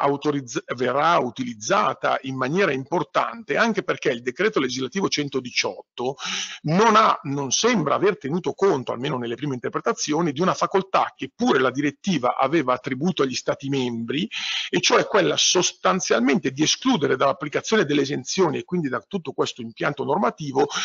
ehm, le operazioni effettuate dopo che il debitore sia divenuto incapace di pagare i propri debiti in scadenza. Cioè in realtà il legislatore italiano con questo DL sembra aver consentito l'accesso alla composizione negoziata anche ad un imprenditore insolvente, cioè un imprenditore che oggi non è in condizioni di adempiere regolarmente le proprie obbligazioni. Ehm, ovviamente a condizione che pur in questa situazione di insolvenza conclamata, ehm, l'azienda possa mantenere una qualche forma di valore residuo tale da rendere possibile una concreta prospettiva di risanamento e in ultima analisi quindi la possibilità di accedere a questo tipo di procedura nell'ottica come l'abbiamo già visto in precedenza anche da chi ha parlato prima di me, della sal- non con l'ottica di salvaguardare l'imprenditore, ma con l'ottica di salvaguardare l'azienda, cioè il, residuo del valore che la continuità aziendale può garantire anche a un imprenditore che attualmente non è in condizione di adempiere regolarmente le obbligazioni e quindi che si trova in uno stato di insolvenza. Allora, che vuol dire a questo punto però la funzionalità degli atti rispetto alla continuità aziendale? Per i tribunali non è una novità ehm, eh, valutare la prededucibilità di finanziamenti erogati a un'azienda in stato di crisi, perché eh, basta leggere l'articolo 182 quater, il 182 quinques, il comma 1 e il comma 3 il tribunale è già abituato a ragionare a, mh, mm, eh, rispetto a finanziamenti cui attribuire appunto il rango di prededucibilità effettuati in esecuzione di un concordato, di un accordo di ristrutturazione oppure in funzione della presentazione di una domanda di concordato preventivo o ancora rilasciare alle imprese autorizzazione a contrarre cosiddetti finanziamenti ponte effettuati per arrivare al deposito della domanda o ancora finanziamenti funzionali a urgenti necessità relative all'esercizio dell'attività aziendale. Quindi il Tribunale è già abituato a ragionare con questi schemi, anche se ovviamente i paletti che le norme attualmente sono poste a presidio di questi procedimenti facilitano di molto il lavoro dell'autorità giudiziaria perché pongono una serie di paletti all'interno dei quali evidentemente le decisioni del Tribunale si devono muovere. La pendenza di una procedura concorsuale, la presenza in alcuni casi di attestazioni, le condizioni di urgenza che in alcuni casi devono essere declinate per ottenere o non ottenere il finanziamento prededucibile e ancora la funzionalità, la miglior soddisfazione dei creditori o comunque un pregiudizio irreparabile per l'azienda in caso di mancata erogazione del finanziamento. Questi sono tutti elementi che nel passaggio di valutazione del Tribunale sono di evidente aiuto per eh, il collegio che deve um, autorizzare a seconda dei momenti eh, l'erogazione del finanziamento a cui attribuire la prededucibilità. Nell'articolo 10 questi vincoli probabilmente non sussistono, cioè il finanziamento è funzionale solo alla fase delle trattative collegato al buon esito e quindi non solo per consentire il raggiungimento della composizione negoziata, ma anche per dare esecuzione all'eventuale piano successivo. Cioè è stato scritto, secondo me correttamente, che tali finanziamenti sono erogati con una destinazione libera, cioè non ci sono vincoli o modalità attraverso le quali poi il finanziamento potrà essere utilizzato eh, e con che modalità e con che scopo da parte dell'imprenditore in sede di composizione negoziata che ha ottenuto il finanziamento prededucibile. Certamente il Tribunale dovrà accertare che il finanziamento è indispensabile per proseguire le trattative in presenza di continuità aziendale, i due requisiti che abbiamo visto all'inizio dovrà essere evidente per il Tribunale il pregiudizio derivante dalla mancata erogazione del finanziamento. È chiaro che in assenza di finanziamento il pregiudizio ci immaginiamo la chiusura immediata dell'attività o l'impossibilità di svolgere atti di gestione imprescindibili e quindi la compromissione della continuità aziendale e ovviamente la capacità prospettica dell'impresa di invertire la tendenza, cioè l'accertamento della sussistenza di un core business valido che giustifichi la ehm, concessione dell'autorizzazione a contrarre un finanziamento prededucibile. La, non solo la funzionalità, ma anche la miglior soddisfazione dei creditori, cioè l'atto da autorizzare il finanziamento prededucibile do, dovrà consentire una miglior soddisfazione dei creditori, anche se non necessariamente in termini quantitativi, ma con qualsiasi tipo di utilità esterna, prima fra tutti ovviamente proprio la possibilità di continuare a operare in sorta di alcuni vincoli, alcuni contratti, eccetera, con l'azienda che continua anche magari a seguito di cessione e che può costituire a prescindere dall'adempimento del credito, anche un'utilità esterna ehm, suscettibile di soddisfare la garanzia della miglior soddisfazione. Ehm, ovviamente la miglior soddisfazione deve essere valutata rispetto a quella conseguibile nell'ipotesi alternativa e prospettabile in assenza di finanziamento, cioè in buona sostanza il, il, il Tribunale dovrà, immagino io, perché stiamo tutti ragionando sostanzialmente sulla carta, effettuare questo tipo di percorso logico prima e argomentativo poi. La mancata erogazione, la cessazione delle trattative, il ricorso inevitabile a una procedura giudiziale spesso liquidatoria e una minore soddisfazione del ceto creditorio. Fondamentale in tutta questa attività è l'opera dell'esperto. Non dimentichiamoci che sicuramente eh, il Tribunale nel momento in cui fa l'attività istruttoria finalizzata alla concessione dell'autorizzazione inevitabilmente dovrà sentire l'esperto che è stato nominato per coadiuvare l'imprenditore nella fase di composizione negoziale. E l'esperto dispone del contenuto del tentativo di composizione e di soluzione della crisi che potrà ragionevolmente essere rappresentato al Tribunale per consentire al Tribunale di valutare avendo degli elementi complessivi che solo l'esperto può fornire e che consentono di rispondere in senso affermativo a tutte le valutazioni che ho ehm, sopra rappresentato.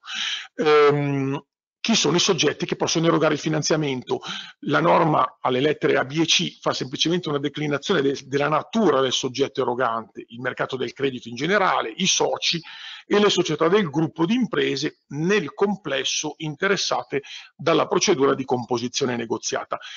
Nessuna limitazione soggettiva sussiste rispetto al soggetto erogante, anche con riferimento alla posizione del socio finanziatore perché se comparato con l'attuale normativa l'elemento di rottura è evidente, nel senso che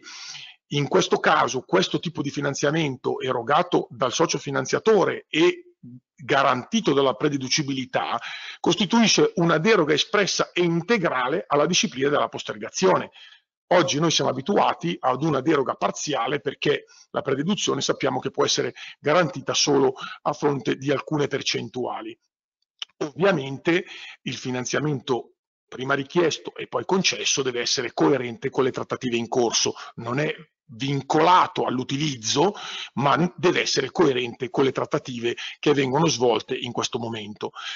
Quali sono eh, i, i, contrappesi a questo tipo di autorizzazione? Perché non dimentichiamoci che nel momento in cui il Tribunale garantisce la prededucibilità a un finanziamento che può essere anche di rilevante entità pone un grosso pregiudizio sulla possibilità dei creditori concorrenti di soddisfarsi sul patrimonio del debitore perché troveranno nella successiva procedura, qualunque essa sia, un credito anche importante, prededucibile, che evidentemente verrà soddisfatto prima delle loro aspettative. Quali sono i contrappesi a questa a questo rischio potenziale che il ceto creditorio complessivo evidentemente sconta con questo riconoscimento. La presenza dell'esperto, che deve valutare sempre comunque utilità e coerenza dei finanziamenti, e poi la responsabilità che permane in capo all'imprenditore anche in presenza di atti autorizzati dal Tribunale. L'articolo 12,4 in questo è chiarissimo, la responsabilità dell'imprenditore permane anche nel caso in cui il Tribunale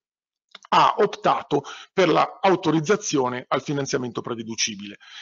L'articolo 17 della direttiva tutela ehm, e fonda la tutela di questi finanziamenti funzionali a, a risolvere, a salvaguardare la continuità aziendale e a risolvere la crisi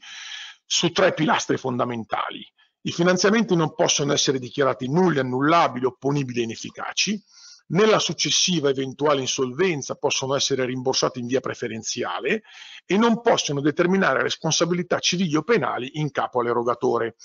Il DDL 118 del 2021 ha riconosciuto espressamente i primi due profili di tutela indicati dalla direttiva, sappiamo benissimo che questi finanziamenti non possono essere revocabili, gli effetti sono cristallizzati e sono rimborsati in via preferenziale perché ovviamente sono garantiti dal rango della prededuzione. Non ha ehm, espressamente ehm, riconosciuto ehm, l'esonero da responsabilità del soggetto che ha erogato il finanziamento, cioè non c'è una tutela espressa nell'articolo 2018 e di questa tutela probabilmente si dovrà fare carico la giurisprudenza, come peraltro pare che abbia già ehm, eh, diciamo sulla scorta di, delle ultime pronunce della Cassazione, eh, stiamo già andando verso questa direzione. Abbiamo detto l'imprenditore resta pacificamente responsabile degli atti ai sensi dell'articolo 12,4 anche in presenza di autorizzazione del Tribunale. La giurisprudenza di, della, di legittimità ha riconosciuto da ultimo nuovamente ancora nel 2021 facciamo l'esempio classico, la responsabilità della banca in concorso con quella degli organi sociali per l'abusiva concessione del credito. Allora il, il, il profilo di contrasto o, o quantomeno la criticità può essere evidente, e cioè eh, la banca, secondo i principi con cui siamo abituati a ragionare, deve fare una valutazione del merito creditizio per non incorrere in quella responsabilità concorrente e quindi deve erogare credito a fronte di un rischio non irragionevole, di una prospettiva di superamento della crisi, di una volontà e possibilità del soggetto finanziato di utilizzare il credito proprio a detti scopi e valutare con la diligenza dell'operatore professionale qualificato se vi siano fondate prospettive di superamento della crisi e di permanenza presenza dell'azienda sul mercato. Questi sono i principi sostanzialmente che ha fissato la Suprema Corte, ehm, a contrario rispetto invece alla responsabilità della banca in concorso con gli organi sociali per l'abusiva concessione del credito. Ehm, la stessa Corte di Cassazione recentemente però sem sembra aprire uno spiraglio a quella ulteriore tutela che invece manca, quantomeno a chiare lettere, nel DL 118, e cioè la giurisprudenza della Cassazione ha recentemente affermato che l'esonero sussiste anche quando il credito è stato erogato in ragione di norme speciali, e cioè attraverso una procedura formalizzata e sottoposta a controlli esterni che abbiano lo scopo di evitare il fallimento e di soddisfare i creditori. Ecco, allora probabilmente questa procedura ehm, formalizzata e sottoposta a controlli esterni che abbiano questa finalità è proprio la procedura prevista dall'articolo ehm, 10 ehm, che investe appunto il Tribunale della fase eh, autorizzatoria. Ehm, un altro flash velocissimo e un'altra criticità eh, con cui probabilmente ci si, ci si troverà, ehm, non evidentemente in, in, nella prima fase di applicazione delle norme, ma a lungo periodo, ehm, prededuzione, la natura di questa prededuzione. Allora, è evidente che la prededuzione il DL 118 non ha introdotto nel nostro sistema una sorta di super privilegio collegato al credito erogato. La prededuzione è una caratteristica del credito che assume rilevanza all'interno del procedimento nel quale la prededuzione è concessa. Non c'è nessun problema se la crisi si compone attraverso il ricorso immediato a una procedura concorsuale qualunque essa sia, fallimento, concordato, perché in queste procedure, trattandosi di procedure concorsuali, la prededuzione trova la sua naturale collocazione e quindi verrà trattata come oggi viene trattato qualunque credito di natura prededucibile. Il problema però si potrebbe porre perché noi da questa fase di composizione negoziale non necessariamente l'imprenditore può uscire facendo ricorso a una procedura concorsuale, potrebbe uscire anche facendo ricorso per esempio a un contratto di quella lettera dell'articolo 11, a una convenzione in moratoria o a un accordo con gli effetti di quell'articolo 67 legge fallimentare, il cosiddetto la, il, ehm, ehm diciamo, l'accordo, ehm, il piano attestato non attestato sostanzialmente. Ecco, in questo, in questo caso avrebbe ovviamente poco senso parlare di prededuzione perché non c'è una procedura concorsuale successiva e il rimborso del finanziamento è inevitabile che dovrebbe essere effettuato alla scadenza prevista dalla legge o dal contratto, perché non c'è una procedura concorsuale all'interno della quale il credito prededucibile viene trattato come tale. Ma che succede a questo credito prededucibile se la procedura concorsuale si apre magari a distanza di anni dalla composizione della crisi e magari in un momento in cui il credito prededucibile non è stato ancora integralmente rimborsato. Resta ancora un credito integralmente prededucibile e come si pone questa prededuzione nei confronti, per esempio, di crediti sorti successivamente alla chiusura della fase di composizione negoziata, perché il lasso temporale potrebbe anche essere significativo e quindi il tema vero sarà comprendere se questa prededuzione conserva i suoi effetti a prescindere da quando, se e come arrivi una procedura concorsuale oppure se la prededuzione conserva gli effetti soltanto ai, a fronte dell'ipotesi su cui siamo abituati a ragionare oggi, di consecuzione delle procedure. Cioè l'insolvenza è la stessa, la procedura è la stessa, seppure magari ha, ha, mutato la sua forma e la prededuzione conserva gli effetti anche nella procedura successiva. Ma se la procedura concorsuale classica arriva a distanza di dieci anni dalla fase di composizione negoziata e in un momento in cui il finanziamento riconosciuto prededucibile non è stato ancora integralmente rimborsato, la domanda se quel finanziamento sarà ancora prededucibile anche rispetto a tutti i crediti successivamente oppure no, sarà una domanda su cui probabilmente e con cui probabilmente bisognerà ehm, tenere conto. Ehm, rischio di sforare, veramente volevo fare soltanto due accenni perché mi ha dato l'abbrivio il dottor Arcuri a proposito del trasferimento dell'azienda eh, attraverso il ehm, ricorso al procedimento di quell'articolo 10 eh, sono evidenti i vantaggi eh, dell'autorizzazione perché innanzitutto introduce una deroga espressa al disposto dell'articolo 2560 in forza del quale l'acquirente risponde dei debiti dell'azienda ceduta che risultano dai libri contabili obbligatori. L'esenzione è ovviamente importante per consentire la circolazione dell'azienda e la conservazione degli effetti in una successiva procedura concorsuale, cioè quella cessione autorizzata dal Tribunale non potrà più essere revocata, dichiarata inefficace o in qualche modo posta in dubbio in una successiva eh, procedura concorsuale. Anche qui la deroga al disposto del 2560 non è una novità per il nostro sistema perché è espressamente disposta anche dall'articolo 105,4 della legge fallimentare che esclude la responsabilità dell'acquirente per i debiti dell'azienda ceduta sorti prima del trasferimento il legislatore del 2021 però ha avuto cura di precisare che resta fermo l'articolo 2112 del codice civile, confermando un principio generale su cui già oggi ci si deve misurare in sede di procedure concorsuali. Questo ultimo periodo però sarà probabilmente destinato a costituire una rigidità nei meccanismi e nelle procedure di cessione dell'azienda, perché probabilmente in questa fase non potrà operare il dettato normativo dell'articolo 47 della legge 428 del 90, che oggi a certe condizioni consente di derogare ad alcune garanzie individuali del lavoratore ehm, previste dall'articolo 2112 perché mancano le due condizioni fondamentali che consentono alla, anche alla direttiva 23 del 2001 eh, che introduce ipotesi derogatorie rispetto all'articolo 2112 di riportare le stesse considerazioni anche in questa fase del procedimento di cessione dell'azienda. L'abbiamo già detto perché. Perché i presupposti perché si possano introdurre ai sensi del 47 delle ipotesi derogatorie al 2112 sono la sussistenza di una procedura di insolvenza, e noi abbiamo visto che la composizione negoziata non è una procedura di insolvenza e che la procedura di insolvenza si svolga sotto il controllo di un'autorità pubblica e noi abbiamo visto che la composizione negoziata non è sotto il controllo dell'autorità pubblica e potrebbe non esserlo mai se si decide di non, ehm, di non eh, accedere a nessun atto autorizzatorio o a nessuna misura protettiva o cautelare. Ehm, Un'ultima, eh, ovviamente, ecco, eh, per, per, risolvere il problema e le criticità che possono indubbiamente derivare eh, nell'ottica della tutela dei diritti dei lavoratori in una fase di trattativa finalizzata alla cessione dell'azienda, l'unica possibilità è quella di ricorrere per il negoziatore alle procedure previste in ambito individuale dall'articolo 2113 del Codice Civile e dagli articoli 410 e seguenti del Codice di Procedura Civile, quindi le forme di eh, deroga al 2112 in ambito protetto, con le tutele, con le organizzazioni sindacali e quant'altro.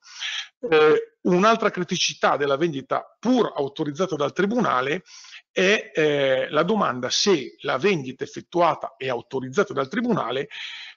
comporti un effetto purgativo della cessione. Ehm, per le procedure concorsuali oggi il problema non si pone, è evidente che la procedura fallimentare è una vendita forzata, quindi con applicazione degli articoli 2919 e 2924 del Codice Civile, l'articolo 108,2 della legge fallimentare, richiamato dal 182 per il concordato preventivo, prevede espressamente che il giudice eseguita la vendita ordina con decreto la cancellazione delle iscrizioni relative ai diritti di prelazione, nonché delle trascrizioni e di ogni altro vincolo, la liquidazione non può prescindere da modalità che perseguono la liquidazione al maggior prezzo di mercato attraverso eh, modalità competitive, la pubblicità, la trasparenza, eccetera. Quindi che la cancellazione ehm, di tutte le iscrizioni e le trascrizioni sia una conseguenza oggi della cessione in ambito concorsuale ovviamente non è dubitabile e credo che non si possa estendere il ragionamento e quindi costituire un effetto purgativo una, attraverso una cessione pur se autorizzata dal Tribunale per gli stessi motivi che ci stiamo dicendo, e cioè non è una procedura concorsuale, la liquidazione non deve essere fatta al miglior prezzo, non è previsto che in questa fase l'imprenditore che pur ottiene l'autorizzazione del Tribunale a cedere l'azienda debba imbastire una qualche forma di competizione, di pubblicità o di trasparenza per espressa disposizione normativa. È evidente che lo farà le, il, mm, eh, sotto diciamo, la guida del negoziatore, dell'esperto, del facilitatore, chiamiamolo come vogliamo, perché dobbiamo sempre perseguire il principio della miglior soddisfazione dei creditori. Però non è obbligatorio, non è previsto che ci sia una qualche forma di competizione o di pubblicità nella gestione, nel trasferimento dell'azienda o di rami di esso autorizzati alla eh, da parte del Tribunale. Um, è evidente, allora in realtà in sede di eh, conversione il, eh, l'emendamento ha, in, ha, inserito nel corpo dell'articolo 10 una eh, facoltà per il Tribunale di adottare eh, sto riprendendo l'articolo perché, ehm, dettando le misure rioperative eh, ritenute opportune. Questa declinazione molto generica sicuramente inserisce la possibilità per il Tribunale nell'autorizzare la ehm, cessione dell'azienda, disporre una qualche forma di competizione o una qualche forma di gara, soprattutto nel caso in cui l'esperto, sentito anche in questo caso inevitabilmente dal Tribunale, segnali che rispetto a quell'azienda non c'è un solo interessato, ma magari ci sono più soggetti interessati. E allora a questo punto è ovvio che anche forte di questo innesto normativo, il Tribunale ben potrebbe in sede di autorizzazione dettare disposizioni opportune proprio per consentire eh, l'espletamento della gara, la miglior realizzazione del eh, prezzo e ovviamente una circolazione consenta una miglior soddisfazione dei creditori, senza peraltro però che neppure queste disposizioni ulteriori facciano diventare la liquidazione in questo ambito una liquidazione con effetti purgativi, con tutte le conseguenze che questo comporta perché evidentemente nell'azienda possono, dell'azienda possono far parte beni gravati da iscrizioni, da ipoteche o da cose di questo genere ed è evidente che eh, questo tipo di vendita non potrebbe comportare la cancellazione da parte del Tribunale. Io ho davanti il, eh, l'orologio e credo di essere oltre i 30 minuti che mi erano stati concessi. E quindi eh, sperando che mi abbiate sentito, perché visto sicuramente non mi avete visto, chiedo eh, se... Abbiamo sentito tutto perfettamente, dottor Lualdi, è stato chiarissimo, esposizione eh, molto chiara e, e, e la ringraziamo. Eh, a questo punto, negli ultimi dieci minuti, sono cercato di essere telegrafico nel proporvi 3-4 quesiti, poi uno mm, credo si riesca a risolvere in un'unica risposta, che sono giunti dai nostri partecipanti. il primo l'avevo e anche il secondo l'avevo annunciato. Eh, il primo per Alessandro Danovi. Ci senti? Sei, sei collegato? Riesci a rispondere?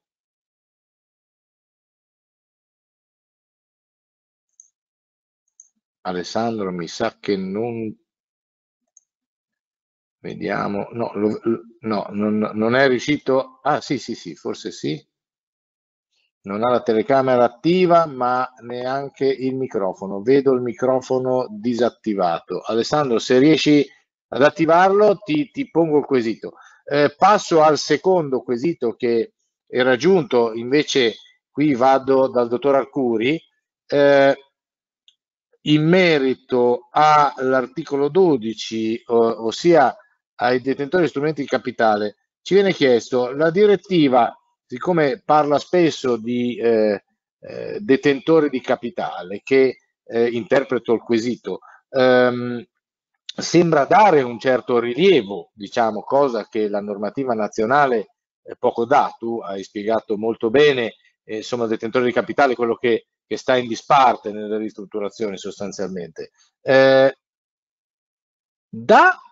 o comunque attribuisce degli, vorrebbe attribuire degli ulteriori diritti, dei diritti particolari o gliene toglie a tuo avviso la direttiva? Nostro, la nostra normativa nazionale dovrebbe recepire qualche, eh, qualche possibilità in più, eh, fermo restando quello che tu eh, hai chiaramente detto eh, e anche Alessandro aveva accennato, al fatto che eventuali fondi ehm, che vogliono imporre, quelli sono eh, messi ovviamente un po', eh, la normativa tende a contenerli, a contenere le loro, eh, i loro desideri di non far passare eventuali accordi. Ma in generale, direttiva, cosa, cosa fa con i detentori di strumenti capitali? Allora, ehm, non è una risposta facile perché purtroppo la direttiva sul punto eh, tradisce eh, il contenuto, alcuni obter dictum eh, che sono invece presenti nei considerando che se vi ricordate vi ho invia, invitato a leggere. In alcuni considerando aleggia che la contaminazione dei detentori di strumenti di capitale ai procedimenti di ristrutturazione preventiva dovrebbe essere ammessa laddove vi è il pericolo che la liquidazione del patrimonio possa essere e dare diciamo, risultati migliori che il permanere della continuità. Cioè,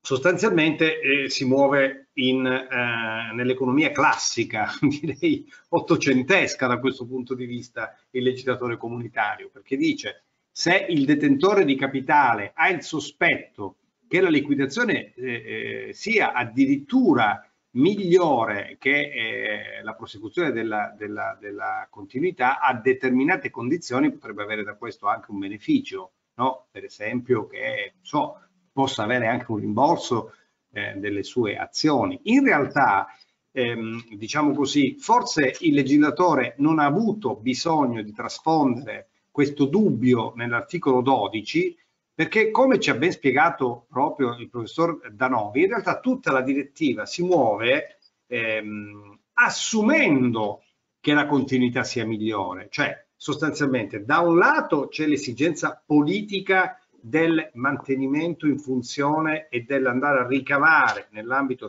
delle, delle aziende, delle imprese, quei rami, quelle parti che possono eh, utilmente continuare anche per, eh, diciamo, non solo ragioni di concorrenza, ma di conservazione dei posti di lavoro, eh, banalmente, per cercare di arrecare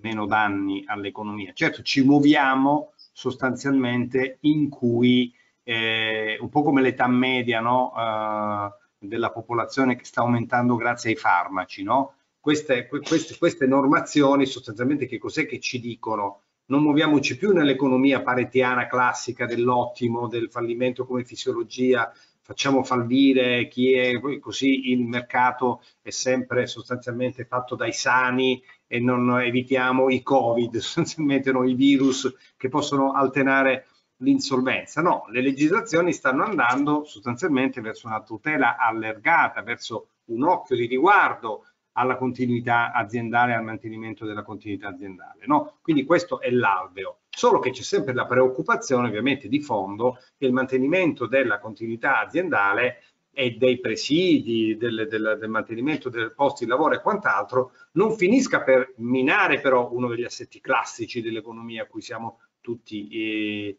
eh, abituati, cioè che in realtà le imprese marginali che non vanno bene dovrebbero essere eliminate perché altrimenti possono nuocere addirittura al tessuto sano, anzi no, devo dire che in Italia per via delle distonie che vengono sul debito tributario noi abbiamo un mercato già abbastanza concorrenziale, già abbastanza disequilibrato eh, fra le imprese virtuose che pagano eh, dello stesso settore ovviamente che pagano le tasse e quelli che non le pagano. Abbiamo gravi distorsioni della concorrenza da questo punto di vista e purtroppo tutto quello che stiamo studiando poco fa da questo punto eh, di vista. Quindi questa, diciamo così, è la risposta. Nel momento in cui il mantenimento della continuità sia migliore della liquidazione, in realtà i detentori di capitale non devono essere eh, sostanzialmente eh, tenuti in considerazione eh, più di tanto. Ma il fatto che siano trattati vuol dire che a determinate condizioni e in determinate situazioni specifiche, ripeto, potrebbe essere nel caso nazionale i postergati e i detentori di strumenti finanziari partecipativi, ma ahimè non mi pare che siamo a un livello di sofisticazione, visto l'urgenza con cui noi facciamo le norme, che ci vogliamo proprio occupare in maniera approfondita. Ripeto, lasciamo queste questioni, ahimè, alla giurisprudenza più che alle regole eh, codificate, oppure usiamo le regole codificate per interpretare al meglio quello che possono fare ovviamente i postergati e, e i detentori di strumenti partecipativi, ma ehm, non vedo un grande spazio, cioè effettivamente la, la, la, la, direttiva apre ma soprattutto ad ordinamenti dove non è così netta la distinzione dei, degli interessi in gioco nella ristrutturazione tra i detentori di capitali e i detentori di debito. Da noi questi, questo argine, ripeto, eh, a meno dei postergati e dei detentori di strumenti finanziari partecipativi è sostanzialmente piuttosto netto e quindi direi che noi dobbiamo declinare la migliore interpretazione dell'articolo 12 con il fatto che noi in realtà non abbiamo ordinamenti che sono contaminati. La, la contaminazione nei processi di strutturazione del detentore di capitale sta nell'orientare i consigli di amministrazione, nelle formule che i soci ritengono, quando hanno perso tutto, più, più adeguate eh, per loro. Ahimè, fin quando appunto non si arriva, anzi ai loro direi, non tanto ahimè, perché per noi va bene così, fin quando non si arriva addirittura che l'esperto sia lui stesso il motore eh, della decisione di pervenire alla cessione eh, dell'azienda e quindi alla, a recidere del tutto il cordone ombelicale della proprietà dei mezzi eh, di, di, di, di, produzione, uso un assetto come dire marxista rispetto ai, quindi ai detentori di capitale rispetto ai detentori eh, dell'impresa, cioè iniziano a esserci delle cesure abbastanza nette, una cosa è l'azienda, una cosa ormai è l'impresa. Come abbiamo, come abbiamo ricordato poc'anzi. Grazie, grazie Ignazio. Eh, se Alessandro, che prima ha tentato di collegarsi, è, eh, ne ha la possibilità, gli pongo il quesito, se no lo pongo eh, sempre a te Ignazio. Eh, Sì, dovrebbe, mi sentite che... adesso?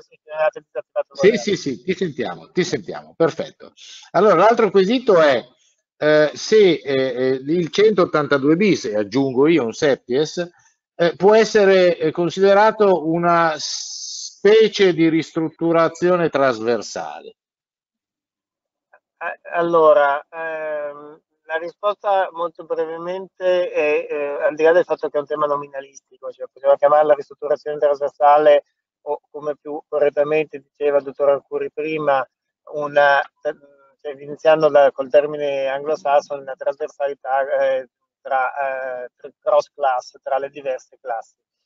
Eh, il 182 bis eh, consente senz'altro di eh, superare dal punto di vista dell'accordo tra eh, privati qualunque tipo di par condicio o di absolute priority rule. Quindi nel momento in cui è utilizzato consenzienti i creditori aderenti, il tema eh, è, è il RIPS, eh, perché se, io, se un creditore eh, ritenendo che ci sia comunque un vantaggio derivante dalla continuità aziendale accetta un, eh, una propria falcidia superiore a quella che eh, sarebbe consentita dal, dal suo rango eh, ontologicamente spettante, gli è assolutamente libero. Nel momento in cui il, um, si prevede la possibilità di coartare la volontà di alcuni creditori eh, tramite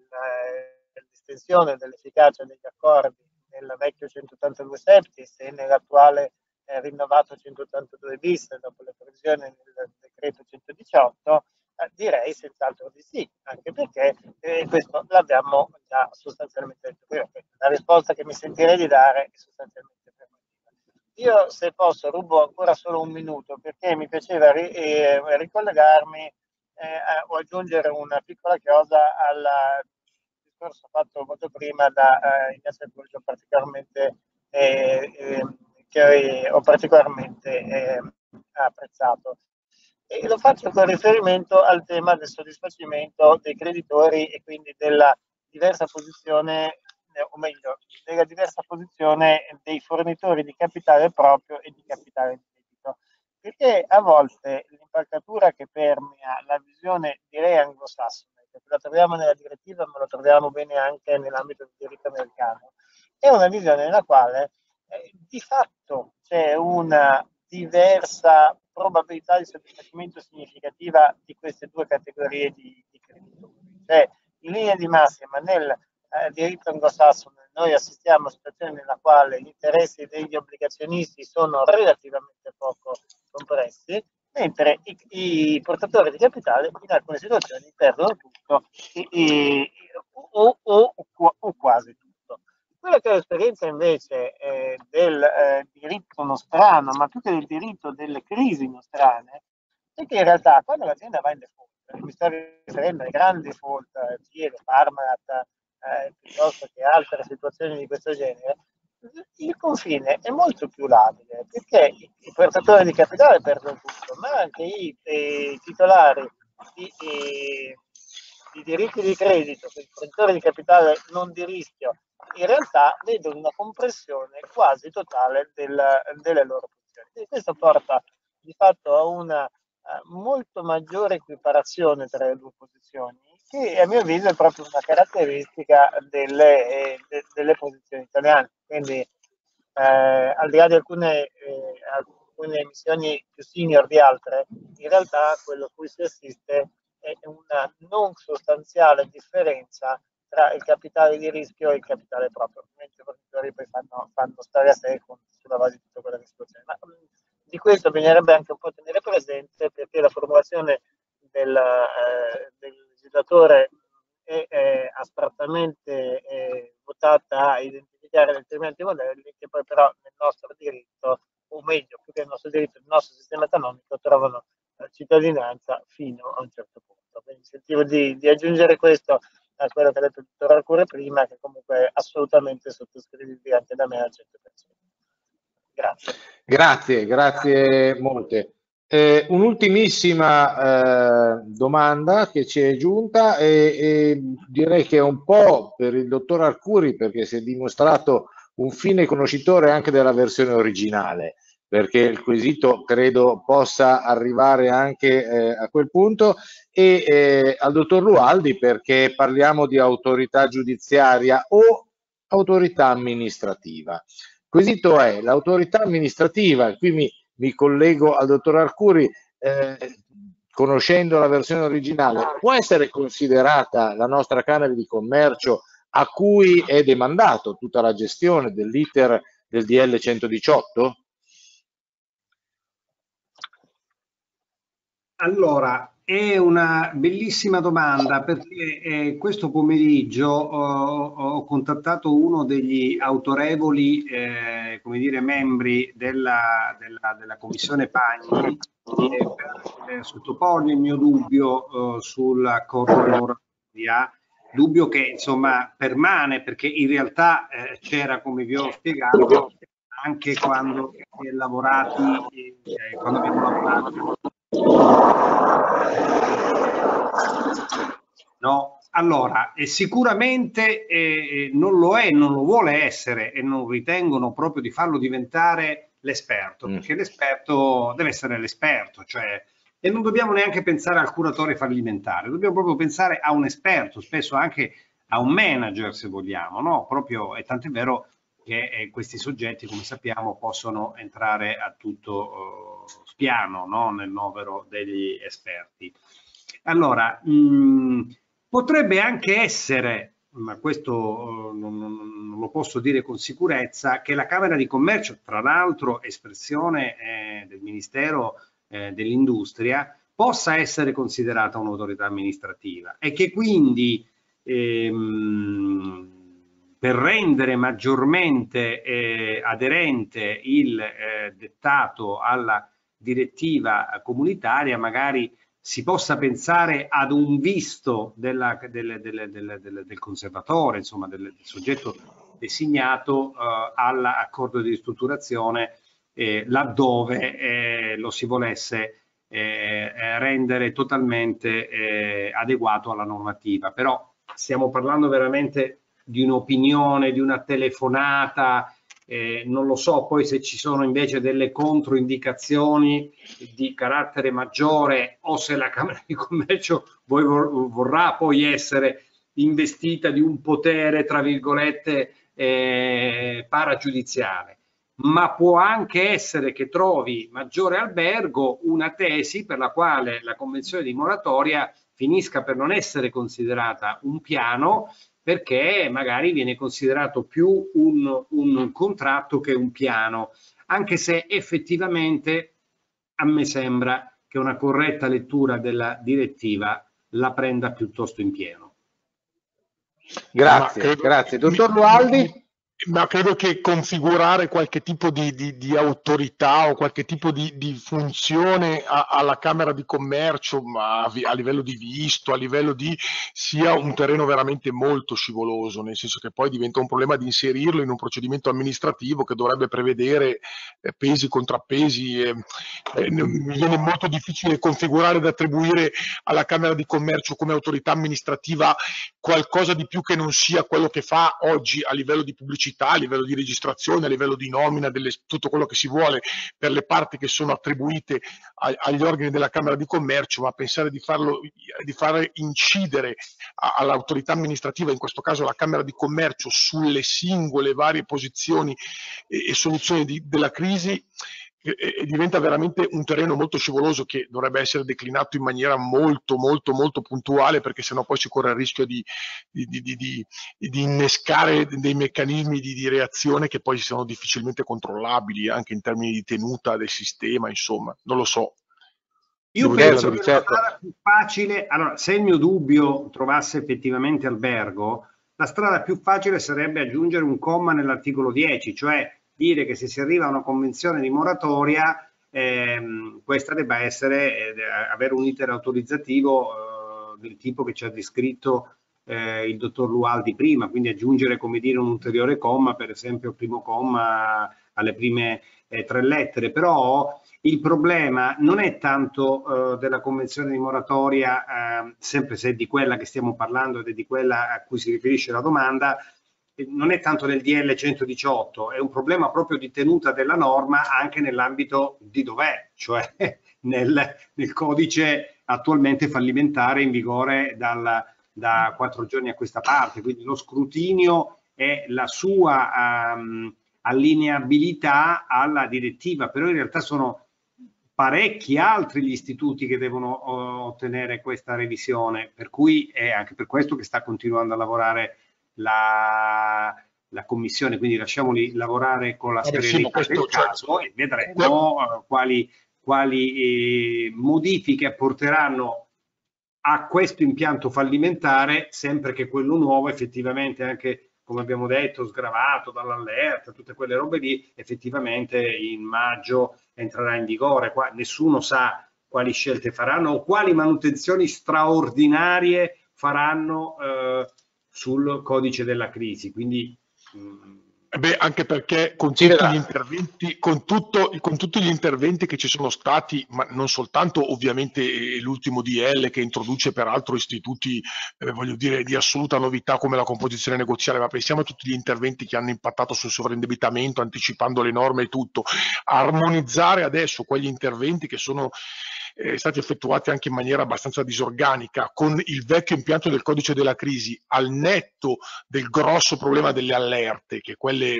eh, non si sa neanche se entreranno mai in vigore, ma già scorporare dal codice della crisi tutto l'aspetto delle allerte, degli ocri, eccetera, che alcuni dicono che non vedranno mai la luce, eh, il codice si teneva su certe tempistiche, su certi passaggi e su certe cadenze procedimentali proprio perché c'era una fase di allerta davanti, non essendoci più, probabilmente, non essendoci più neanche in futuro tutto il meccanismo delle allerte degli ocri, in parte sostituito dalla composizione negoziale, eh, l'opera di restyling credo che debba essere molto importante, nel senso che non si potrà pensare di liquidare il codice della crisi con, con, eh, con quattro interventi di manutenzione ordinaria e dire sta in piedi, perché sennò si rischia veramente di creare un coacervo di norme eh, in cui può essere difficilissimo orientarsi. Eh.